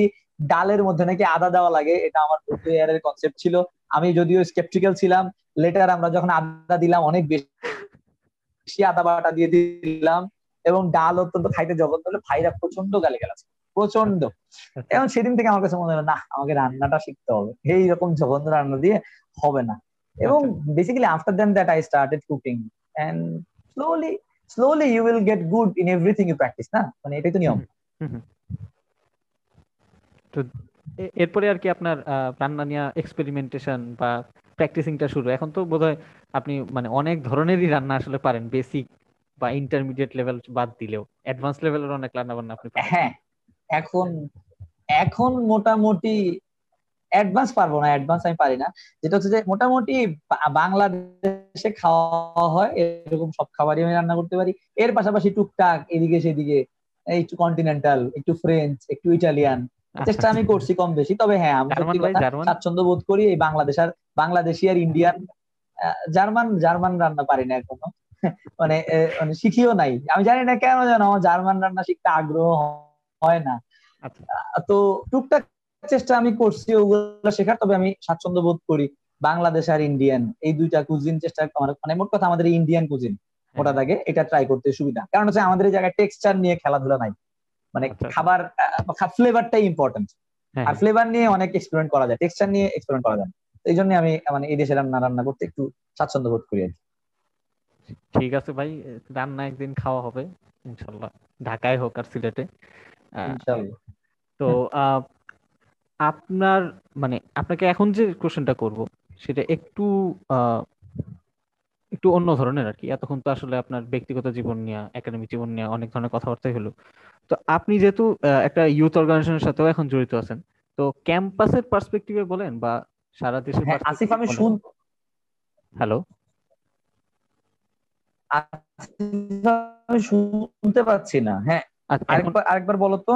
আচ্ছা আহ, আমি আবার বলতেছি যে ওই আপনি তো একটা ইউথ অর্গানাইজেশনের সাথে জড়িত আছেন। তো সেটার পার্সপেক্টিভে যদি বলি তো আমাদের ক্যাম্পাসে বা ওভারঅল সারা দেশেই যদি বলি তো মানে ক্যাম্প মানে ইউথদের যে ভূমিকা বা এখনকার জেনারেশনের সাথে একটা জেনারেশন গ্যাপ অবশ্যই ফিল করেন। বা এখনকার জেনারেশন গ্যাপ আসলে আপনি কীভাবে দেখেন? যে এদের মানে এদের দ্বারা আসলে কি সম্ভব? বা আহ, সমালোচনা আলোচনা কীভাবে আপনি জাজ করবেন বা কীভাবে দেখেন এখনকার ইউথ জেনারেশনকে সেটা ক্যাম্পাসের পার্সপেক্টিভ হতে পারে সারা দেশের পার্সপেক্টিভ হতে পারে। আসলে এখানে ব্যাপারটা যেটা হচ্ছে কি মানে এটা নিয়ে আমি অনেকবার ভাবার চেষ্টা করছি বহুবার। আমি আলোচনায় উঠে আসছি এই টপিক অনেক সময় অনেকজনের সাথে কথা বলার চেষ্টা করছি। তো যত ভাবি ভাবি ততই যেমন গুলিয়ে যায় আর কি এই ব্যাপারটা। যত আচ্ছা। ভাবি ততই গুলিয়ে কখনো কখনো মনে হয় যে এই দলটা উচ্ছন্নে গেছে। এদের দিয়ে কোনো আশা নাই কোনো ভরসা নাই। আর শেষ বাংলাদেশ শেষ। আবার আবার অন্যভাবে ভাবলে মনে হয় আল্লাহ এগুলো আমরা করতে পারি না এগুলো তো এরা করতেছে। মানে হ্যাঁ। আশা আছে ভরসা আছে। আবার অন্যভাবে ভাবলে মনে হয় যে না আসলে যা ছিল এখনও তাই আছে কেবল আমার চোখ বদলাইছে দ্যাট ইজ আমি ভুলভাল দেখি। হ্যাঁ এটা যদি একটু ছোট্ট করে ইলাবোরেট করি যেমন মানে আমি যে সময়টায় আমার আমি হচ্ছে যে খুব ছোট্ট ছোট্ট বিষয়ে আনন্দ খুঁজতাম হ্যাঁ? খুব ছোট্ট ছোট্ট বিষয়ে আমি আনন্দ খুঁজে নিতাম। সেই সেই বিষয়গুলো এখনকার ছেলেমেয়েরা আর আনন্দ খুঁজে পায় না। যেমন মানে প্রতি বছর একুশে বই মেলা হলে মানে ফেব্রুয়ারি মাসে আমি আমরা বন্ধুরা আমা- আমা- আমাদের কাছে অনেক টাকা ছিল না বই কেনার। তো আমরা নিজেরা টাকা পয়সা জমায়ে কিছু বই কিনতাম ওই বইগুলো সবার ঠিক আছে? হ্যাঁ, যে হ্যাঁ, হ্যাঁ। বাসায় রাখবে সে টাকা দিবে সে বেশি টাকা দিবে তার বাসায় শেষ পর্যন্ত বইটা যাবে আর সে সবার আগে পড়বে। আর বাকিরা আমরা শুধু একবার করে পড়ব। সবাই মিলে আমরা টাকা জমাইতাম বই কেনার জন্য। ওই যে একটা লাইক একটা বই কিনলাম সেটা এবার হুমায়ুন আহমেদের নতুন বই হোক বা জাফর ইকবালের নতুন বই হোক এটা পড়ার মধ্যে যে আনন্দটা ছিল যে এই মজাটা ছিল এই মজাটা কেন যেন এই একটা ছোট্ট বই কিনে হয়তো এখনকার ছেলে মেয়েরা পায় না। আমার কাছে মনে হয় যে তাদের তাদের আনন্দের এটাকে ইংরেজিতে বলে স্টিমুলেশন তো এই স্টিমুলেশন হইতে মানে স্টিমুলেটিং ফ্যাক্টরটা এটা অনেক বেশি ডিপ হওয়া লাগে। আদারওয়াইজ তাদের তাদের যে মস্তিষ্কের যে মানে অ্যান্ড্রোমরফিন এগুলা ইয়ে হয় না। মানে স্টিমুলেট হয় না আর কি। তারা খুব সহজে খুশি বা আনন্দিত হয় না। তো এই কারণে যেটা হচ্ছে যে আমি যা দেখে আনন্দিত হইতাম তারা এই দেখে আনন্দিত হয় না। আমি যা করতাম তারা এগুলো করে না। এই কারণে আমার কাছে মনে হয় এরা বোধহয় উচ্ছন্ন গেল ঠিক আছে? আচ্ছা। আবার একই সঙ্গে যার যার মেন্টাল স্টিমুলেন্ট স্ট্রং মানে তাকে অনেক বেশি পরিমাণে বড় জিনিস লাগে খুশি হইতে তারা সহজে কিন্তু খুশি হয় না মানে তারা অনেক বেশি পরিমাণে কাজও করে কোনো কিছু তোলার জন্য। হ্যাঁ এই কারণে যেটা হয় যে আমাদের এখনকার জেনারেশনের ছেলেরা তারা অল্প বয়সে এমন কিছু অ্যাচিভ করে ফেলতেছে যেটা হয়তো আমার সময় আমি চিন্তাও করতে পারতাম না because I was happy with small things আর এই ছেলে বা মেয়েটা ওই স্মল থিংস এ তারা হ্যাপি না তাই না? তো এই কারণে এইভাবে ভাবলে মনে হয় যে আমি যা করতে পারি যেমন রেডিওর কথাই বলি সাসকাস্ট আমি যখন ইউনিভার্সিটিতে ছিলাম আমরা তখন নিজেরা আলাপ করছি যে এই সাসকাস্ট একটা মানে এরকম একটা সাস্টের রেডিও তো হতেই পারে। কিন্তু আমরা কিন্তু আলোচনায় পড়েছিল শেষ করতে পারি নাই। এই ছেলে মেয়েগুলো শেষ করে ফেলছে। সো এইভাবে চিন্তা করলে আবার মনে হয় এরা ভালো করে। আবার আবার সময় বদলাইছে অবস্থা বদলাইছে। আমি আমি যা করি তা এখনকার ছেলেমেয়েরা করেই না। তো এখন সে যা করে এটার জন্য হয়তো স্ট্রং স্টিমুলেন্ট ফ্যাক্টর লাগবে। আমি যা করতাম তার জন্য হয়তো স্ট্রং স্টিমুলেন্ট ফ্যাক্টর লাগতো না। এইভাবে চিন্তা করলে আবার মনে হয় যে না রে বাবা আমরা যেমন ভালো ছিলাম এরাও এমন ভালোই আছে। আমাদের ভালোর ধরনটা একরকম এদের ভালোর ধরনটা একরকম। আমি যত ভাবি ততই গুলায় যায়। আমি আশা করি অডিয়েন্সদেরও গুলায় দিতে পারছি চিন্তা ভাবনাটা মানে মেইন কথাটা হচ্ছে যে সাপোজ সময় বদলাচ্ছে পৃথিবীটাও বদলাচ্ছে তো এই আলোচনাটা আসলে গ্রে মানে একটা গ্রে এরিয়া আছে আসলে। হ্যাঁ হ্যাঁ একদম একদম একদম। না। আচ্ছা আচ্ছা। আপনার অসংখ্য প্রতিভার কথাই আমরা এতক্ষণ জানলাম একদম শুরুর দিকে শুরুর দিকেই শুনছিলাম যে আপনি বিতর্ক বক- বক- বক্তৃতা তারপর আবৃত্তি অভিনয় তো আছেই। আপনি একজন ভালো সংগঠক আহ, আপনি কথা বলতে ভালোবাসেন মানুষকে ট্রেন করতে শেখাতে বোঝাতে ভালোবাসেন। এর বাইরেও আপনার ছোট্ট একটা প্রতিভার কথা আমরা গোপন সূত্রে জানতে পেরেছি আমাদের ডিটেকটিভ টিমের কাছ থেকে। সেটা হচ্ছে যে আপনি খুব ভালো বাঁশি বাজান। তো আমরা খুব ভালোবাসি আমি বাজাই না তবে হ্যাঁ আমি বাঁশি বাজাই। মানে অল্প স্বল্প বাজানোর চেষ্টা করি আর কি। আচ্ছা আচ্ছা। তো আমাদের আহ, আলোচনা আজকে মনে হয় যে যথেষ্ট পরিমাণে দীর্ঘায়িত হয়েছে। আমার মানে যে কোনো হ্যাঁ, হ্যাঁ। Good things must come to an end তো আমাদেরও বোধহয় আলোচনাটা শেষ করা উচিত। তবে যাওয়ার আগে আপনার কাছ থেকে মানে একটাই আবদার থাকবে আপনার বাসি একটু শুনতে চাই আর কি। এটা সকল শ্রোতা মন্ডলীর শ্রোতা মন্ডলীর পক্ষ থেকে আমার অনুরোধ আর কি। এখন আমি শুরুতেই বলে নি এই হাইপটা কারা তুলছে আমি জানি না কিন্তু আমি আসলে খুব ভালোবাসি বাজাই না। হ্যাঁ আমার বাঁশি বাজানোতে এখনও প্রচুর পরিমাণে ভুল হয়।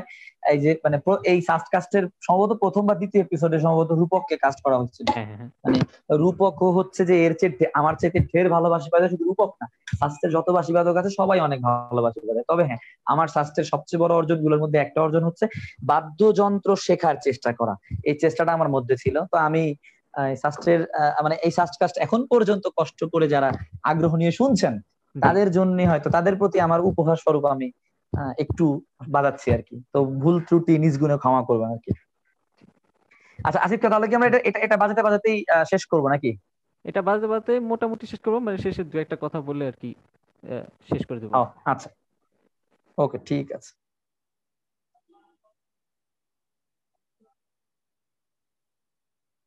আচ্ছা আমি একটু বলে নি মানে এখন যে ছোট্ট একটা ট্র্যাক বাজাবো এটা হচ্ছে যে মানে আমি একটা গান আসলে প্রথমে ঠিক করছিলাম গানটা বাজাবো। পরবর্তীতে মনে হলো আসলে গানটা থাকুক না হয় অন্য কোনো সময় গান বাজানো যাবে। তো দ্য লাস্ট অফ মোহিকান্স বলে একটা ট্র্যাক আছে হ্যাঁ, হ্যাঁ। এই লাস্ট অফ মোহিকান্স এটা মনে মোরলেস আমরা সবাই হয়তো শুনছি ইউটিউবে পাওয়া যায় এবং খুব বিখ্যাত। এবং এই লাস্ট অফ মোহিকান্স এর সঙ্গে আমেরিকার যেই রেড ইন্ডিয়ান যারা আছে এদের অত্যাচার এদের। প্রতি একটা এই এটার প্রতি সম্মান জানানো এবং এই এই ঘটনাটা নিয়ে আমার পড়াশোনা কিছু আছে। আমার ভীষণ পরিমাণে আগ্রহ এই টপিকটার উপরে। তো তাদের প্রতি একটা ছোট্ট ট্রিবিউট হিসেবে আমি ওই লাস্ট অফ মোহিকান্স এর ট্র্যাকটা বাজানোর চেষ্টা করছি হ্যাঁ? ওকে হিয়ার ইট গোজ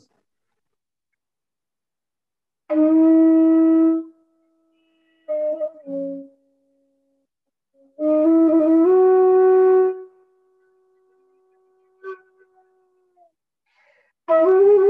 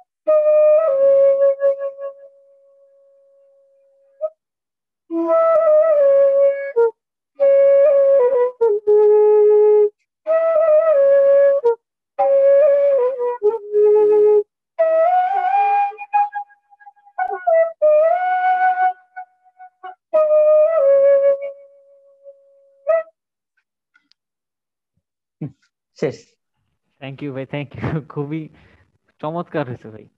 খুব ভালো লাগল।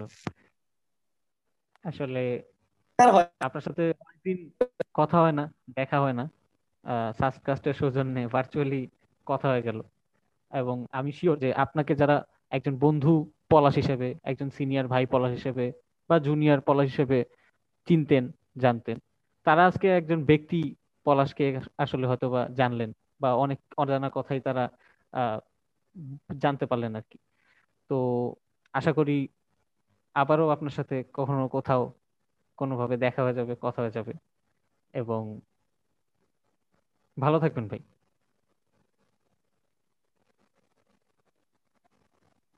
ভাই, দর্শকদের উদ্দেশ্যে কি কিছু বলতে চান? পলাশ ভাই।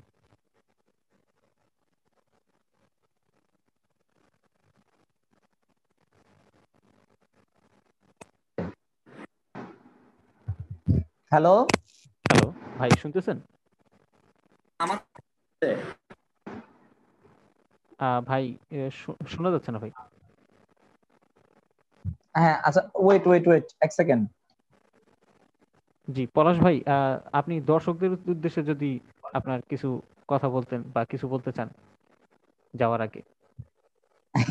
আমি আমি আমার আরেকটা মজার একটা ছোট্ট জিনিস মনে পড়ে গেছে ওই মানে এক প্রোগ্রামার সে হচ্ছে যে মানে প্রোগ্রামার তো না এক গায়ক সে একটা গানের অনুষ্ঠান করতে গেছে।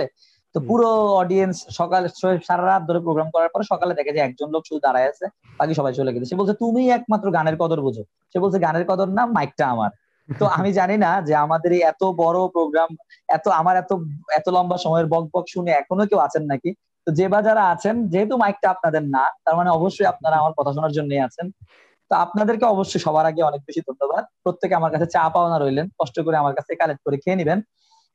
আর দ্বিতীয় কথা হচ্ছে যে সাস্ট ক্যাম্পাস আমার জীবনের একটা অবিচ্ছন্দ অঙ্গ এবং সো এড সাস্টিয়ান্স আমি সাস্টিয়ানদের প্রতি একটা অদ্ভুত ভালোবাসা আমি মানে ফিল করি। সেটা আমার পরিচিত সাস্টিয়ান হোক, অপরিচিত সাস্টিয়ান হোক। সবাইকে আমার ভীষণ রকম পছন্দ, ভীষণ রকম ভালোবাসি আমি এদের তাদের যে কোনো প্রয়োজনে যদি আমাকে কখনো কেউ নক করেন কিংবা কোনোভাবে আমার সঙ্গে যোগাযোগ করেন, আমি আমার সর্বোচ্চটা দিয়ে সাহায্য করব। এই কথাটা এই জন্য বললাম। কারণ সাস্টের প্রায় কম বেশি অনেক ছেলে মেয়েকেই আইএলস অ্যাটেন্ড করতে হয় এবং সবার মনে অসংখ্য ভুল ধারণা আছে আইএলটিএস নিয়ে। তো ঠিক সঠিক ধারণাটার জন্য যদি কেউ আমার কাছে আসে, আমি তাকে সর্বোচ্চ সাহায্য করব। এর বাইরে শুধু এইটুকু বলব যে ক্যাম্পাস লাইফটা অনেক মজার। এই সময়টা যদি কেউ ঠিকঠাক এনজয় না করে বাদ বাকি সারা জীবন সে আর এনজয় করতে পারবে না। দ্যাট ইজ ওয়াই আপনাদের সবাইকে আমি বলব যে বা যারা প্রোগ্রামটা শুনতেছেন তারা সবাইকে বলব নিজের মনের কথাটা শোনেন।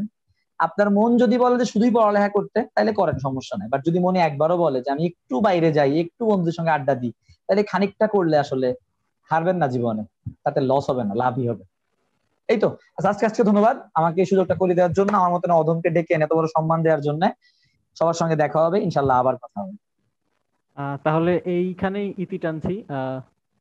সাসকাস্টের স্টোরি কাস্ট সিজন ওয়ানের এপিসোড ফাইভের নেক্সট এপিসোড নেক্সট এপিসোডে আবারও সবার সাথে হয়তোবা দেখা হবে, কথা হবে, অনেক কিছু জানা হবে। নতুন কোনো মানুষের সাথে, নতুন কোনো সাস্টিয়ানের সাথে। Till then take care good night